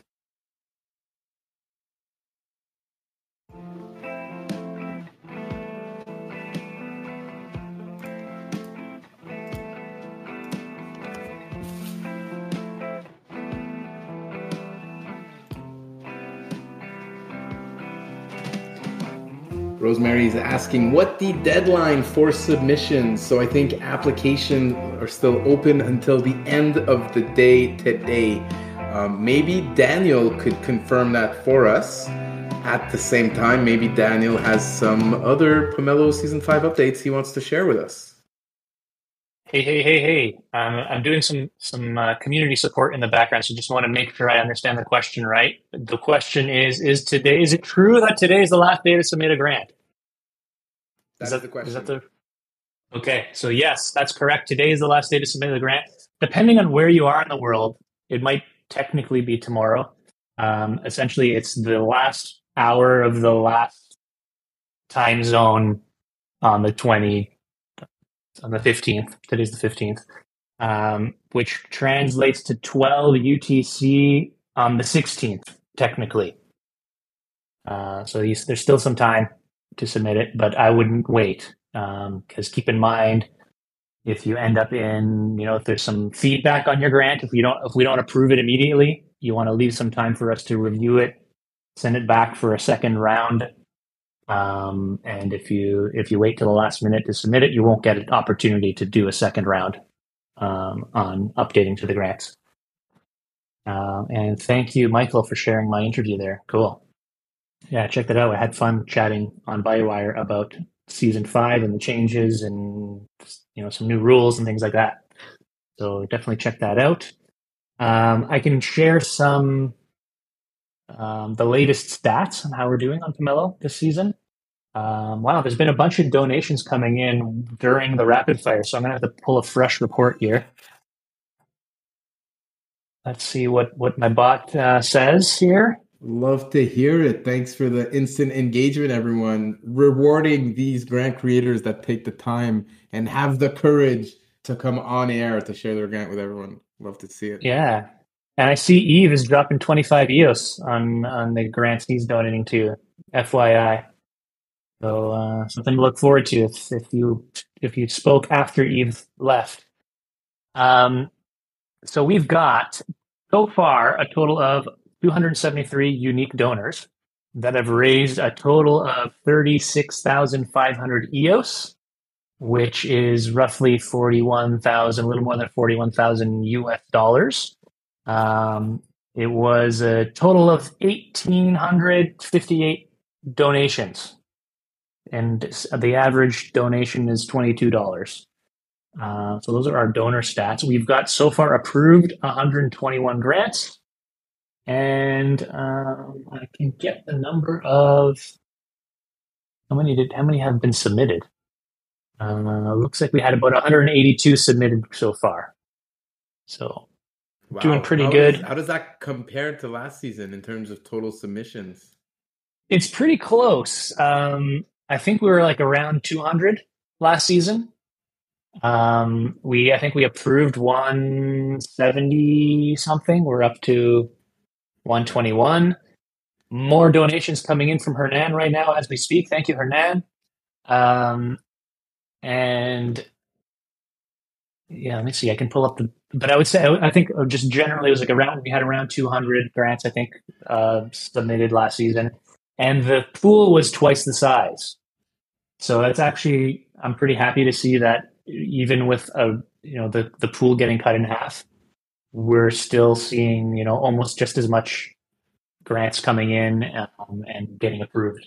And another thing I'll say is we've actually gotten a little more tight on our approval criteria now. Um, so there are grants that we might have approved last season that this season wound up in action required.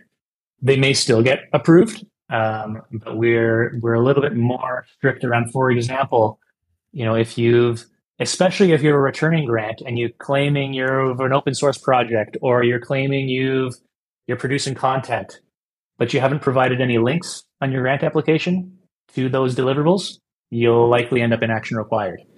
Um, so that's something in previous seasons we were, you know, not uh, not preventing to participate for that reason. This season we are. Uh, so if you got an action required email and you're wondering, oh, last time I got approved, this time I didn't. What's going on? That might be the reason. Uh, so make sure you're you're bearing proof of progress on your grant application. And even if you're a brand new grant, and again, again, uh, in, in, let's say you're it's a new project, you're going to be making it open source. Share the link to the GitHub repo that you're planning to publish your open source code to, even if right now there isn't any because you haven't done it yet because it's a brand new project. Um, at least we should. Uh, the community needs to know where they can go and check check up on the progress. Um, so overall, like I said, very good. I think you know we're going to have higher quality projects, roughly the same number getting approved, and uh, and yeah, I'm looking forward to still still another still time to get approved and and a whole other week of donations to come. There you go. Beautiful. Um, one quick note about these pitch sessions you can still sign up to the pitch sessions, although it is getting last minute. I just shared the sign up form here in the chat. So if you got an approved grant, you haven't joined the other pitch sessions outside of this speed dating one, definitely encourage you to do that. Sign up uh, as soon as possible, and hopefully you can get a spot on these pitch sessions. Another quick update about our NFT adventure with the Pomelo astronauts. The mission to the Bitcoin ordinal planet is live, or at least has been activated. So if you want to learn more about how you can send your Pomelo astronaut off to the Bitcoin ordinals NFT world, read that article uh, and then set up your wallet, etc. And then go to harvest.pomelo.io, scroll down to your astronaut in your inventory, and you'll see this Bitcoin button that's now appeared there. You can click that and send off your Pomelo astronaut on this mission. There is limited amount of space uh, available for these Pomelo astronauts. So if you really want to make sure you're on that voyage, uh, get in there soon. There's also a bounty block contest. So if you want to help us promote this Bitcoin Ordinals mission, you can win some extra Pomelo astronauts and other prizes. So I'm going to share the link um, to that contest in just a bit as well. All right, I think that covers it for the Pomelo news. Uh, we still got lots of topics to cover. Uh, technically, got 12 minutes left to the show. Hopefully, you guys have your snacks ready. Your drinks are still filled up. I think we're going to be going a bit longer than usual.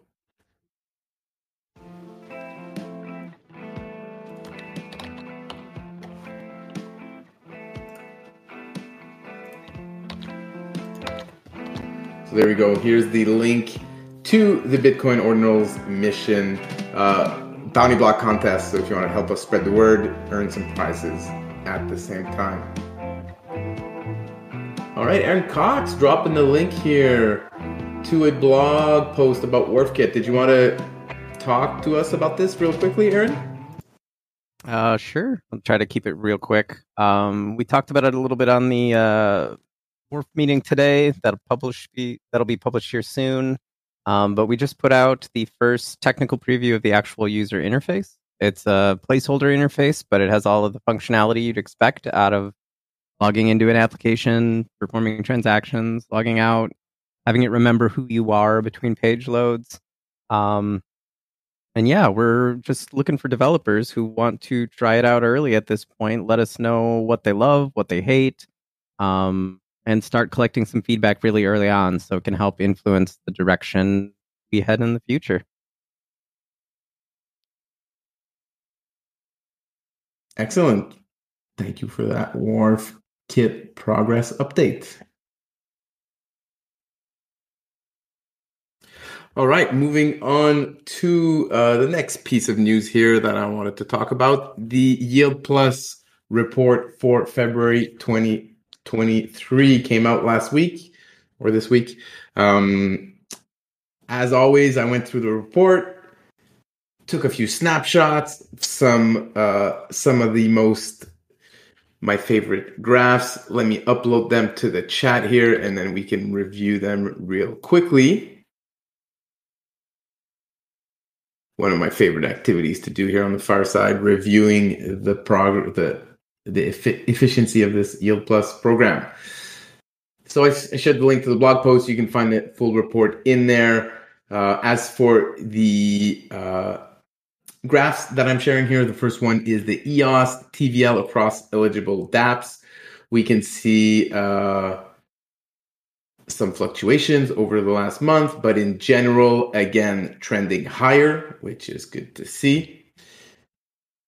Next one, we've got the top five dApps change in terms of TVL. So, top three candidates here we've got Vault DeFi, Swap DeFi, and Lend DeFi. These are all Defibox protocols. And we see the increase in TVL, you know, at 10, 8, and 9% gains, uh, which is great to see. Moving on to the TVL to market cap ratio, which is remains buoyant and positively trending. And then if we look at the last image here with the overall performance metric uh, of which reflects fundamental growth of the program, we can see some solid some solid stats here going up. We've got uh, a bunch of uh, graphs here with two lines in them. I'm not too sure exactly what the T minus one graph is all about. Maybe someone with more uh, stats background can shed some light uh, on the differences. But in general, uh, we can see some good progress, steady, steady climbing. There was actually another another image here that I wanted to share. My favorite one. There we go. Yes. And then the final one here, we can see the trend of the TVL divided by market cap, which is a nice, nice ratio. I think that is really probably one of the most important ratios in terms of showing the efficiency of this program and we can see it's clearly going up and to the right. We've got the year to date ratio, which covers, of course, uh, just over two months, and then we've got the uh, the trend since inception, which again similar, and we can see uh, definitely. So the total value locked in EOS DeFi protocols is growing compared to the total market cap market cap of the network. So I think that's a very important metric and, and it's good to see that we've still got that positive trend line in that metric. T1, I believe, is what it was during the last report. Ah, very interesting, Aaron. Thank you for that clarification. I don't know if anyone else wanted to add some more thoughts. I don't know if Denis or Zack had anything specific they wanted to highlight from this report, but these are the graphs that I found I found interesting myself.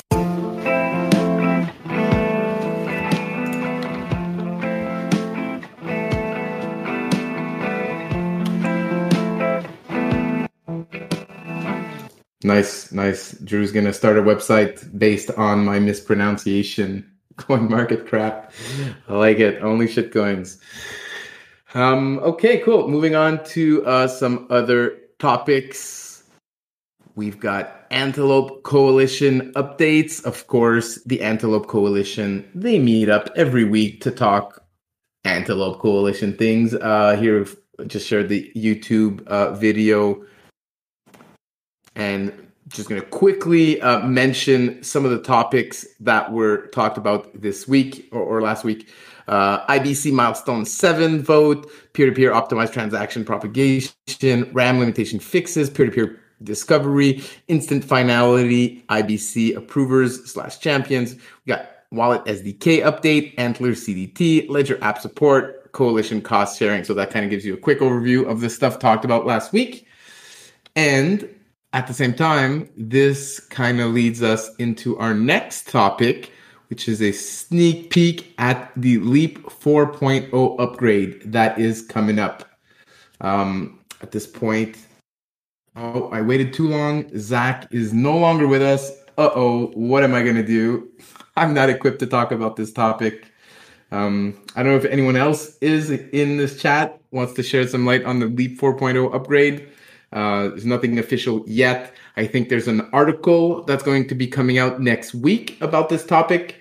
Um, I was hoping uh, to give you guys a bit of an alpha drop before the article came out, but if Zack is not here with me, then uh, I'm not sure I've got more to share on this.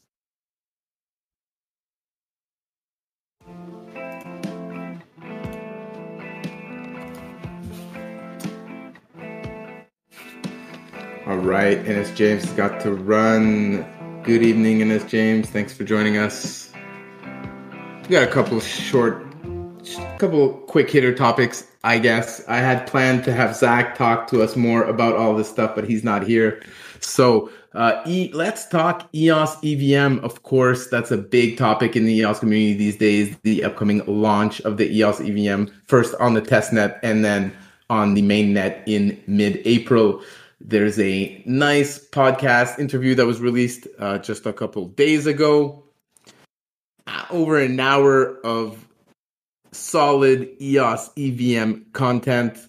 We've got Zack Gall and Brandon Lovejoy sitting down with Areg and Matthias to chat about the technical work going on behind the scenes and the impact that the EVM will have on EOS. So some of the topics discussed in this podcast includes Matthias joins the ENF, EVM launch roadmap, the gas economy, trustless bridge, why EVM is important to EOS, what is Silkworm, crypto primitives, ZK snarks, performance and compatibility, instant finality, and account creation.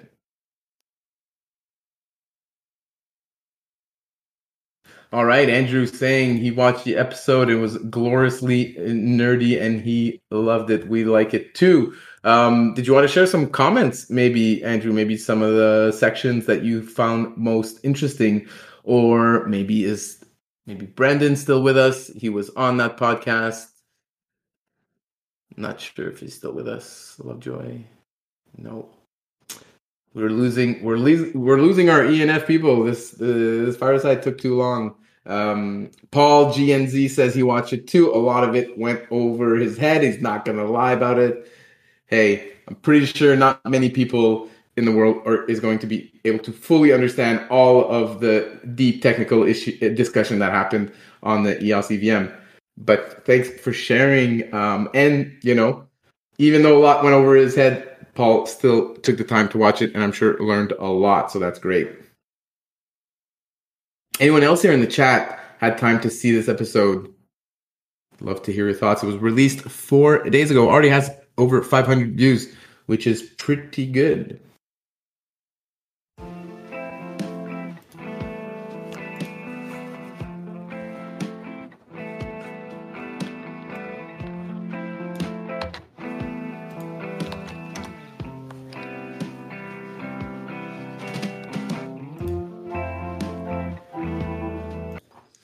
Right, next up, we've got Zack Gall representing EOS and representing the ENF uh, at the Blockchain Game Alliance. So here's a link to the stream. This was streamed a couple days ago, five days ago. Um, and it was basically welcoming the new members who joined the Blockchain Game Alliance. So, of course, the EOS Network Foundation. There's also Blue Sky Interactive, Pacific Meta, Fruit Lab, and NFT Studio 24. Shout out to all of the new members of the Blockchain Game Alliance.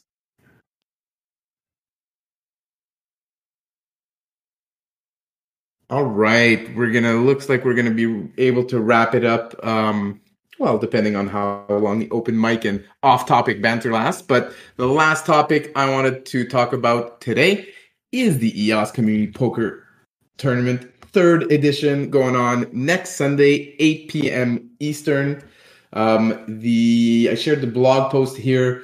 It will be updated uh, later on today with the new dates and the new information for the third edition. It still has some uh, information about the second edition, but what you can do as of now, however, is fill out the form and send me a message if you're interested in participating. So I shared the Google Doc form here uh, in the chat. Fairly easy to sign up. You fill out the Google form. What we need is we need your EOS account and we need your Discord account name. That's how we're going to uh, allow you to join the tournament and then send you your prizes. You send me a message on Discord so that way I can check that you are part of the EOS community Discord server. And then other than that, that's all you got to do. You wait until Sunday, and then on Sunday, I'll be sending you out a link to the tournament and your personal invite code so you can join it. Fairly straightforward. You can fill out the form right now, send me your private messages right now, or at any time over the kind of next 10 days leading up to the tournament next Sunday. That's right. Michael coming in clutch with a bad beat story. He lost a hand when he had pocket aces. We love bad beat stories about poker. But he did come in second. Uh, Michael had a nice, nice result last time. Hopefully, uh, maybe he does another run uh, at the final table again this time. I'm hoping to do better than last time. I think I only won one hand register for the command that popbot. Um, oh, is there is there a bug with the pop bot token? Oh no. We've been working on on on the popbot token. Let me see here if it's uh if it's running. Uh, we got lots of people. We got lots of people joining. So make sure to go to the pop bot chat in the fun section here on our Discord server. Front slash register. Type in your EOS account name and you will be added to the list. We got 61 people already signing up today. That's great. As for our raffle tickets, uh, this month's month raffle tickets not up yet. It will be soon, so you can look for that this week. And if not, uh, I'll give you a reminder to um, mint that ticket next week. No bug feature request. Gonna need to add a register for poker. Register for poker. There we go. I misread your comment there at first um, yeah, we could definitely uh, look into that. For now, we're going to use the Google form, but yeah, hopefully we can streamline all of these registration processes to reward our users that uh, engage with our events.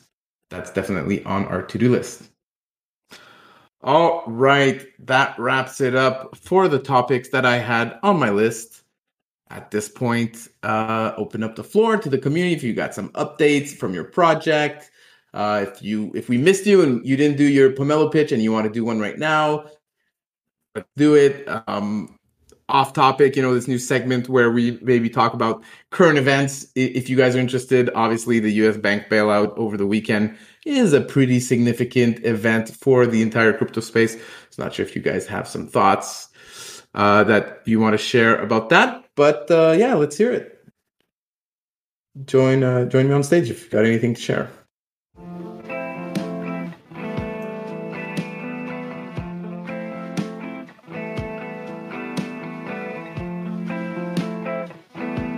Hi, this is Jesse with the Bees. Hey, Jesse. Hey, everyone. Um, I've actually got a big announcement today. Uh, the bees have come out with a new product called Mini Swarms. I'm going to post it in the chat. So, this has been a feature request from members of the community. I want to ha- give a special thanks to Brandon Lovejoy, who was the first one to ask for this. And then I kind of asked, like, shop the, the idea around. And we got really good feedback on it. So basically, Mini Swarm, we've cut the cost by up to 92% of the Swarm price. And I'll just go like a brief, the brief kind of story is that, of course, we started with no comments. The community told us that we should improve our, on our comments. They were low quality comments. So we built a commenting system. And then we started offering comment rewards for our bees. Um, they write a comment, they submit it. If it's not a good comment, they don't get an extra reward. So it's a reinforced kind of uh, learn to earn mechanism. And over time, we found that our we, we found thoughtful bees. There are certain bees that were either reading like so we have this content link where so there's the swarm link and then the content link is like more information on their on the on whatever. Some bees read it and write better comments. And so the cream has kind of risen to the top and these bees that are the best commenters we have a new kind of tag which we introduced in our pomelo um, profile pitch which is ambassador bees and so now we um, you know these are hand selected bees that we look at their comments. Um, they're all into crypto and sometimes they're coming from other crypto communities. And um, basically these mini swarms are you can order um, as low as a 10b mini swarm for $25 and this is much much much less than anything we've been able to offer before. Obviously you're not getting the like this explosive amplification effect with the twitter algorithm. But what you what you are getting are quality comments and people bees who will over time if there's you know if you order enough mini swarms they'll become knowledgeable community members. Uh, inherent in our swarms is we teach our bees about your brand. And hopefully this will make it a lot more accessible to potentially every project in the antelope ecosystem. And um, so that's the big announcement uh, mini swarms. Again uh, thanks to the eos community for kind of uh, showing us the way. And uh, it, um, if you go to the link uh, on the tweet there's the article and there's um, information on how to order one. This is the best time to do it. It's pomelo. Um, we, we literally cannot put the price any lower than this. And uh, hopefully um, you guys all like it thanks.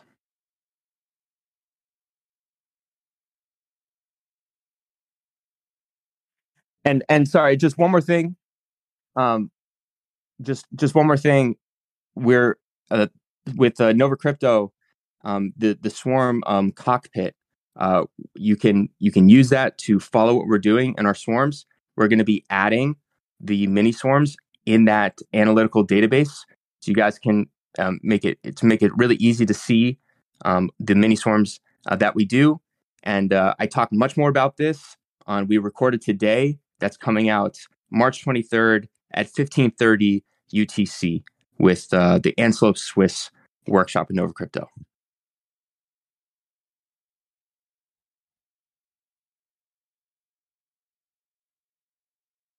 All right. Thank you, Jesse, for that update. yeah, congratulations, Jesse. Bees swarms for the people. So that that can be your tagline.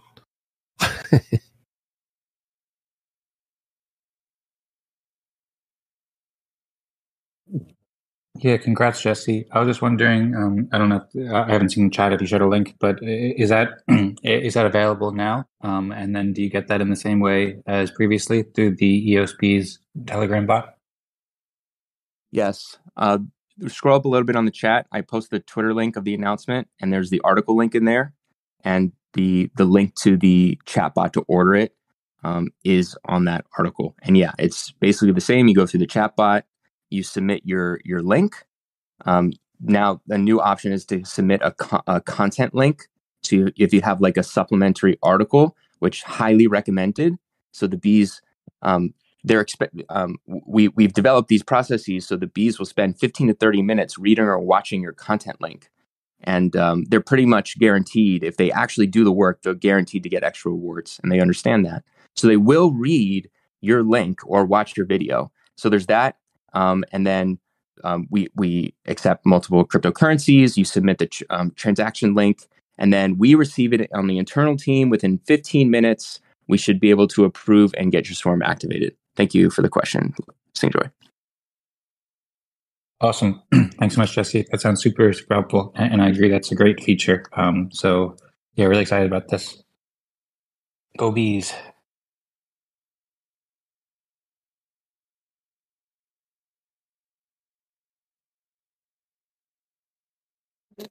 Hey, finally got the bee Nice, sound nice. Activated. Found it. Found the bees. Now, if you can just send us the taste of honey. Bee! Bee!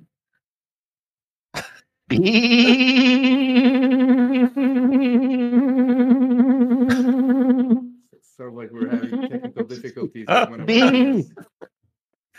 Hopefully, no one just tunes in right now. It's like, a, is that a goat sounding like a bee? Yeah. Patrick, I think you're confused. You're confused.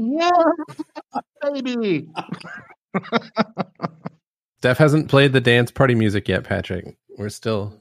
It's not time yet. Yeah, don't miss the video with Jesse Jaffe on the March 23rd on Nova Crypto YouTube.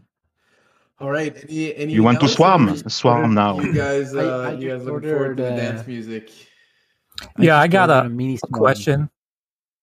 What do you all think of? Because so you, I'm sure many are familiar that uh, the S Silicon Valley Bank it failed and it needed to be bailed out. And uh, related to that, uh, you know, USDC, one of the stable coins, and I think maybe be USD Exos too. I think they had there was another bank called Signature Bank. But anyway, do you think the perception of stable coins is going to change after these events? People kind of realize they're backed by dollars, but these dollars are in banks. Yeah, my my perception of USDC definitely changed uh, over the weekend. I was as uh, I've got some uh, what I considered, you know, a safety stack of some some some crypto dollars in case everything blows up. Uh, but now I'm wondering, are these crypto dollars going to be there if everything blows up? So not so stable, not so safe safety. Um, I saw a pretty crazy graph showing that like all the stable coins were down, like a variety of percentage each, uh, except Tether, which is kind of kind of surprising. Which is a you know a stable coin I've had concerns about for a long time. Many of my other friends in crypto are like, "Listen, Steph, Tether's the, the gold standard of stable coins." Um, so it's kind of interesting to see Tether the, being the only stablecoin not affected this weekend by the dip. But um, I think most of them have recovered at this point, which is, uh, I'm sure, a great relief to uh, many people in the crypto space. Well, you know why, right? Te- Tether was We- fine because you can't lose reserves that you don't have. There you go. there you go.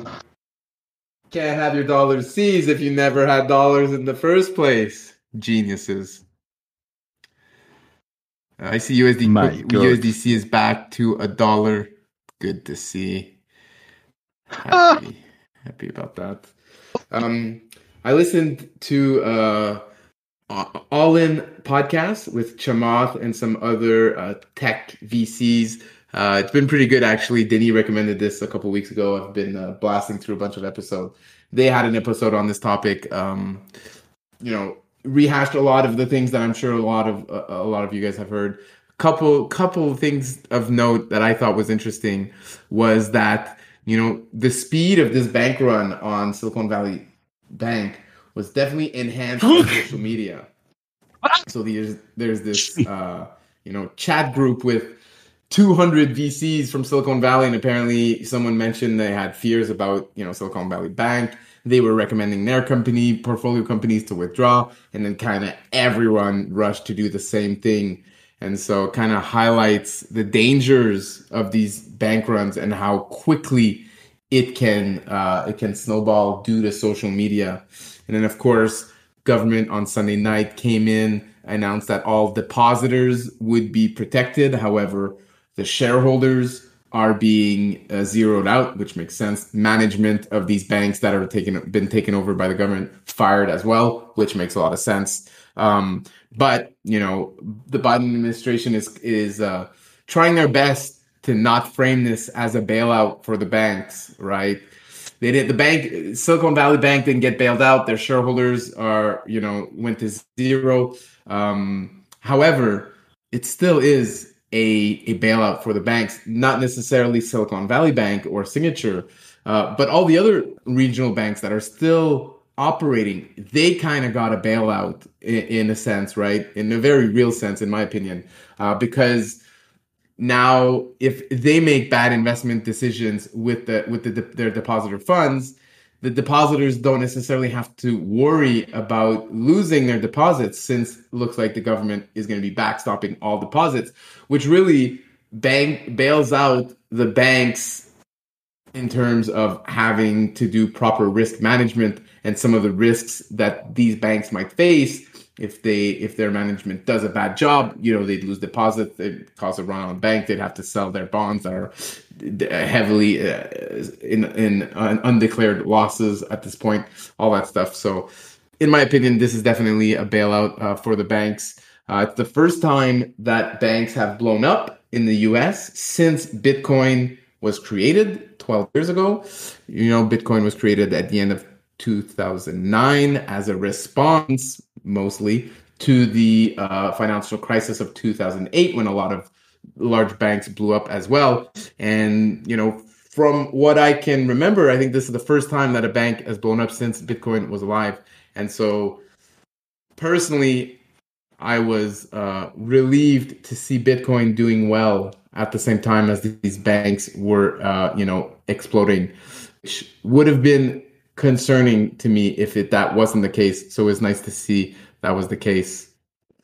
Um, yeah, I don't know if anyone else has some thoughts they want to share on the topic. From from what I understand, the Fed is the Federal Reserve of the United States, the central bank, uh, is basically buying all these low interest, like long term investments they made. Like like a few years ago, no one expected very high interest rates, so they kind of made these what, what we know now were bad decisions. And basically, to save them, the, the Fed is buying them out like on par to what they are valued instead of selling on the market. Where who wants to buy, you know, something for 1.25 interest when the government is selling, you know, five percent interest? So, I think yeah, it's definitely a bailout. Um, but I don't know if it will save the banks because I mean, if you're at a small bank, I mean, what's the point in being there? why leave it up to chance? Just go to like J.P. Morgan or something. So we'll see if it pays off in the long run. I know in Europe there's like already like there's Credit Suisse if that's the right way to pronounce it, and they're like a much bigger bank and they're in big trouble too. Credit Suisse, that's amazing. Yeah, it's not not going well for Credit Suisse. Um, yeah, thanks. Yeah. And consider that um, the reason why um, not everybody banks would say a large one like JP Morgan is because they prefer to go in, in person and uh, they don't, uh, the big banks don't have a regional location close enough to make it a uh, comfortable trip.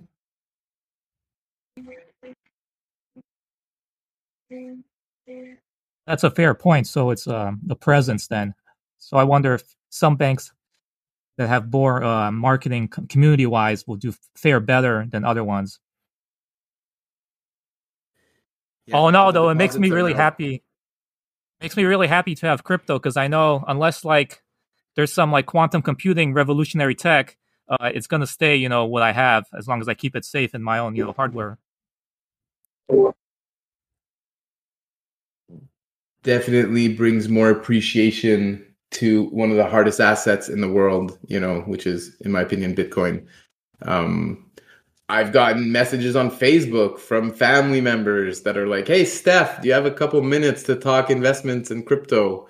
Uh, which is usually a great early indicator of an upcoming bull run when I've got randoms, uh, or not randoms, but you know, family and friends that are not typically interested in these topics reaching out to me on, on Facebook. So that's that started again this week, which is uh, which is a bullish sign for the markets, in my opinion.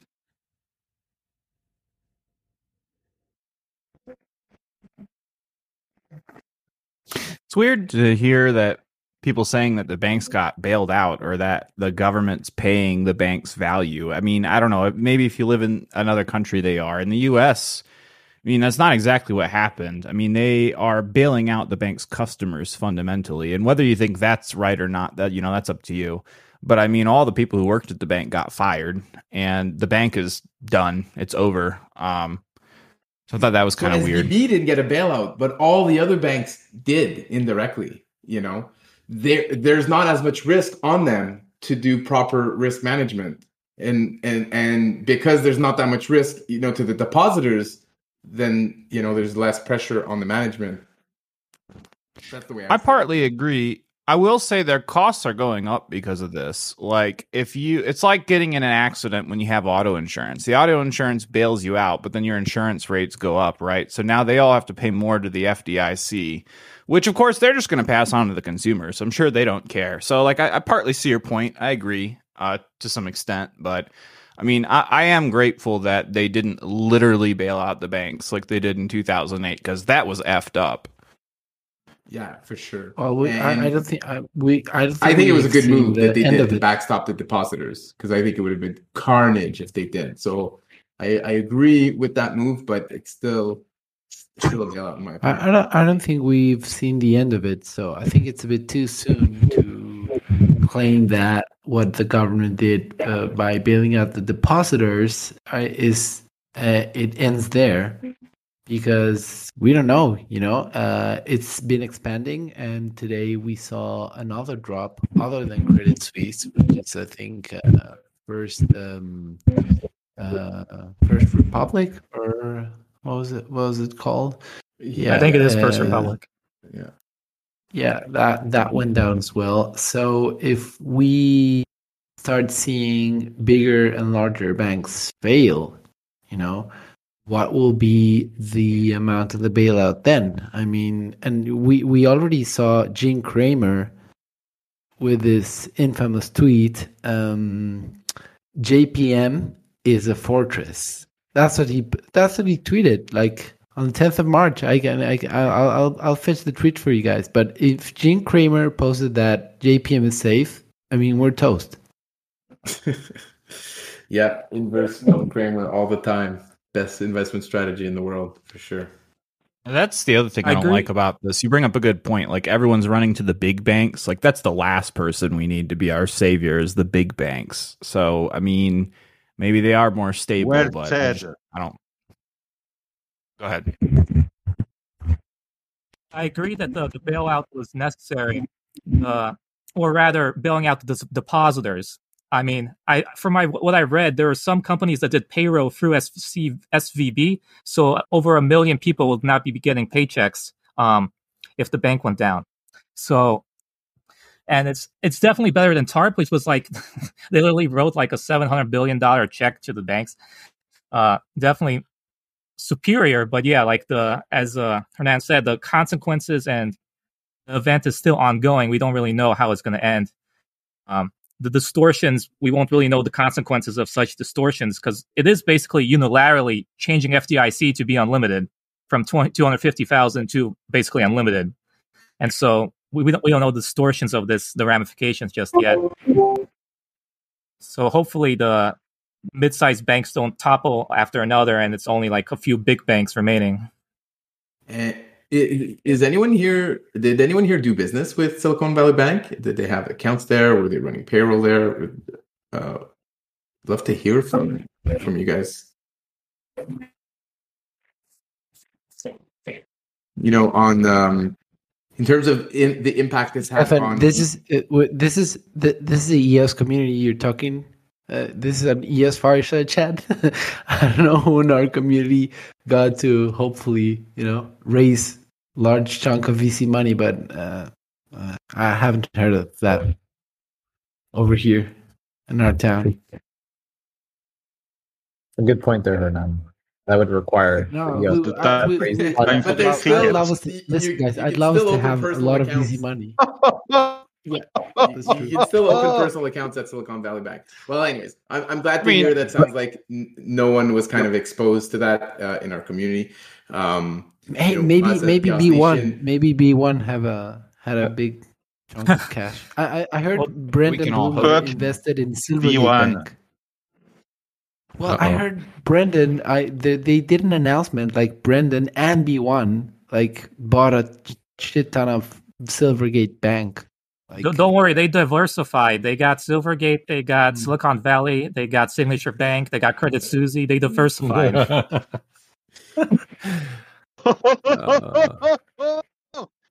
Um, yeah, I uh the other day w- wired money to Kraken, which is the exchange I use, and I one of the options on Kraken is still for Signature Bank as a as you know you have like three options to choose from in like a drop down menu for who you can wire through you know that Kraken uses, and I was kind of surprised that Signature was still listed as an option. I don't know if they There's a bunch just of different signature like affiliate They ranks of sorts. Signature is they're still operating. I don't know. They're That's the fine. weirdest one out of all these banks, to be honest with you, because the government just kind of came in and said, "Okay, we own you now. You're fired. Also, all your branches are still open, and everyone can keep doing business." So, like, I don't know what's going on there. That's kind of weird. Yeah, I don't understand the full extent of what's going on there either. Operation uh, Choke Point, where the U.S. government's trying to restrict all the on ramps onto crypto. Um, obviously, That's for real. it. That's for real, for sure. And it's probably not. They've the been end. cracking down so hard. Yeah, they have. SEC did a bunch of regulation actions in uh, February against a whole wide range of crypto companies. Uh, you know, they keep restricting the the on ramps, etc. Uh, while at the same time, Fidelity, I think today, Fidel, Fidelity Crypto quietly went live, giving millions of retail customers access to Bitcoin and Ether. So the big players are getting approval, you know, for for for crypto on ramps, while at the same time, all of the other less approved players are getting shut down, which is kind of not surprising. It's not not fun, but also at the same time, not really a surprise. Uh, you know, to me, it makes sense that the U.S. Do you know- would, yeah, go for it.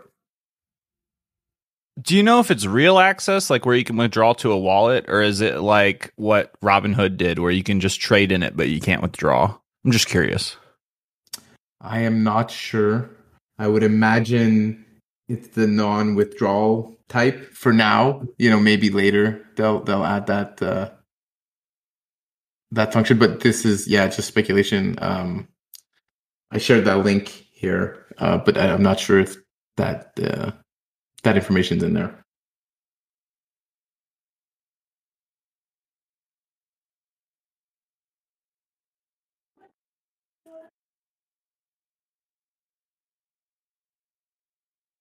Yeah, well, it's it's still we'll still see if they try to scapegoat cryptocurrency as like an excuse for all these uh troubles at banks. Good that EOS, uh, in my opinion, is very uh international. Like you have presences from all sorts of communities, and that can help you know diversify in case like you know one, one country is like too like has too much of a bad environment. There are still others, you know. Yeah, yeah that's- my that's my totally- speculation is that you know trad fi- the traditional finance system and the government are kind of colluding together to clamp down on on ramps depress the prices as much as possible. And then on the other side working on you know officially government approved on ramps that are you know opening up at these big banks these big big finance companies. Um, so i imagine these traditional finance players may be loading up on uh, crypto at these lows knowing that in a couple of months you know while all the you know bad players or unregulated players or you know all, when all that money's getting kind of squeezed out and prices are low tra- traditional finance steps in buys in at these non-inflated valuation levels and then really starts uh, promoting promoting this asset class i don't know just speculation on my part I mean, I, I think you're spot on. I think it's been happening for years. I mean, how many times has Jamie Dimon come out and like slammed crypto on the news while their company's quietly buying up a ton of Bitcoin. I mean, a million times and always in bear markets. Yeah. Yeah. So long term, you know, I'm not too worried about uh, you know, the the existence of the crypto space. I think there's definitely demand for these types of services, these types of networks. And, and I think um, yeah, I mean, I'm not I'm I'm not liquidating any positions, let's just put it that way. I'm still holding on to as much as I can. Crypto is a very small pond, guys. Like the the whole uh, fiasco of going after crypto or blaming crypto-friendly banks for being risky. That's all smoke and mirrors, guys. What's happening here the with the large financial markets is much larger than crypto it's really really the big picture you know? It's uh it, it's it's what's going down and, and, and the the macro is, what's breaking now. So um yeah the i think the next iteration of the financial race is definitely going to be built on blockchain number three. But for now you know and we are going to see the any, most of the population and the financial markets that did not uh, onboard uh, into crypto and Web3 until now, they're going to be in trouble. And uh, yeah, I don't know. Uh, we we saw finally the, the the the decoupling like in a big way of like Bitcoin and Ethereum with the with the banks failing. So that's uh, that's happening. You know, it's the difference that from the financial crisis of 2008 because we didn't have Bitcoin. So this is what Bitcoin was designed for, and it's now fulfilling its purpose. So it's pre- pretty prophetic to see. You know, I bet Satoshi is looking at the charts from wherever he, she, they, them are, and uh, going, "Mm-hmm, that's right." I like picturing Satoshi looking at one minute candles. That, that's, a, that's an amusing thought to me. Seems like it's amusing to Patrick as well. Satoshi. I don't know. I, I Where don't think Bitcoin's is fulfilling its vision. Like it was supposed to be a currency, right? Not a not an investment. Uh, it's supposed to be deflationary, but not something that you just lock away forever. I don't think very many people spend it. I mean, one of the only times I spent Bitcoin was at Bitcoin Miami, and that was pretty fun with the Lightning Network. And I felt like I was in the future because everyone there took Bitcoin. But um, I mean, you guys are talking about like it's great to have crypto because this can't happen to us, and I'm in that position. Like I'm I'm grateful for that too. But it's like my food line doesn't take it, Kroger doesn't take it, Walmart doesn't take it. Like this is a good time for if you're worried about this Yet. banking crisis, You- you convincing forgot your local add- vendors that forgot you work add with yet. to accept it. Well, they, they don't accept it yet, Zach, but I think that's coming. You know? If, if if if Amazon's getting into M- NFTs, I don't know how they're gonna manage that without accepting crypto.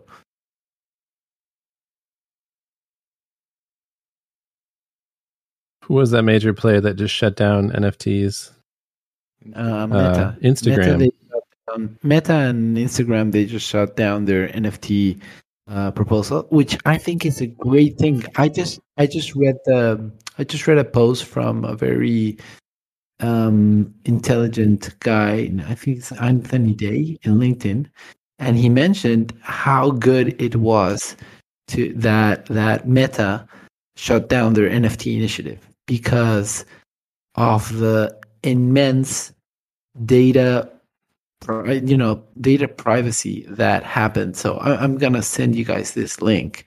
But he basically says that we should celebrate the meta closing their their nft marketplace. Because imagine just going over and saying connect your metamask to to meta and that's it. You know, Mark Zuckerberg is now going to know all your bags, your spending. Uh, uh, uh, you know, if you're a whale or not. What are your spending uh, preferences on crypto? Uh, what NFTs are you holding? Or even what are you voting on different DAOs that you're participating? It's like they- they're pretty pretty much the minute you connect your wallet to Meta, it's or to Instagram, it's done. Like they're gonna know all your crypto life, and you're linking your crypto life to your social accounts. So basically, that's it. Total doxing.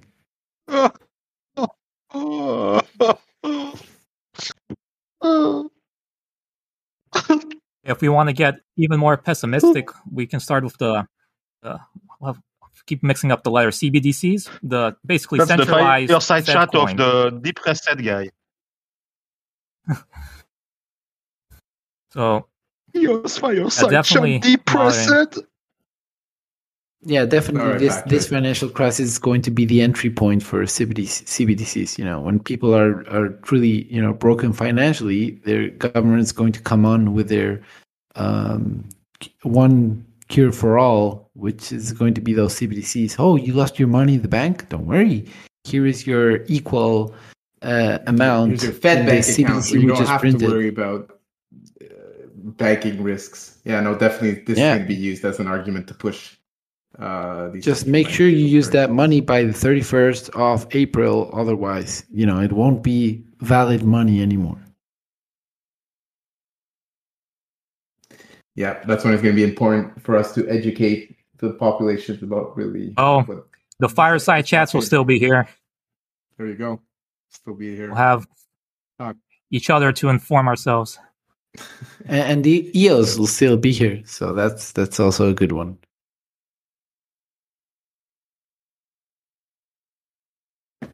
All right. Patrick is requesting me to unmute him. We're going to unmute Patrick. He will do a speech of motivation, and we're going to wrap up the EOS Fireside chat afterwards. All right, Patrick, you've been unleashed. Let's hear it. Oh yeah, that's oh ah. you know what? I am so depressed to hear all this. Oh no no no! You have to be motivated, guys. We are in EOS. We are not in the banks. We are not the fireside chat of the banks. We are not to have to do the apology of the banks. We have to do the apology of the smart contract with total value locked in it of Pomelo grants.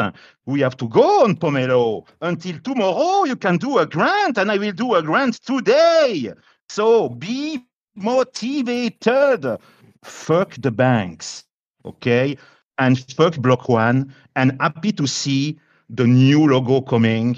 And we are Olios, okay? That's right. That's true.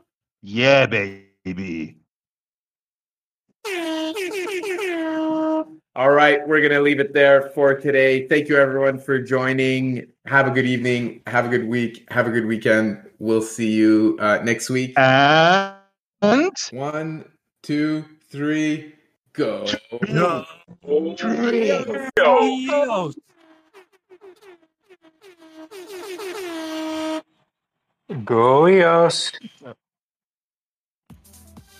EOS. You understand?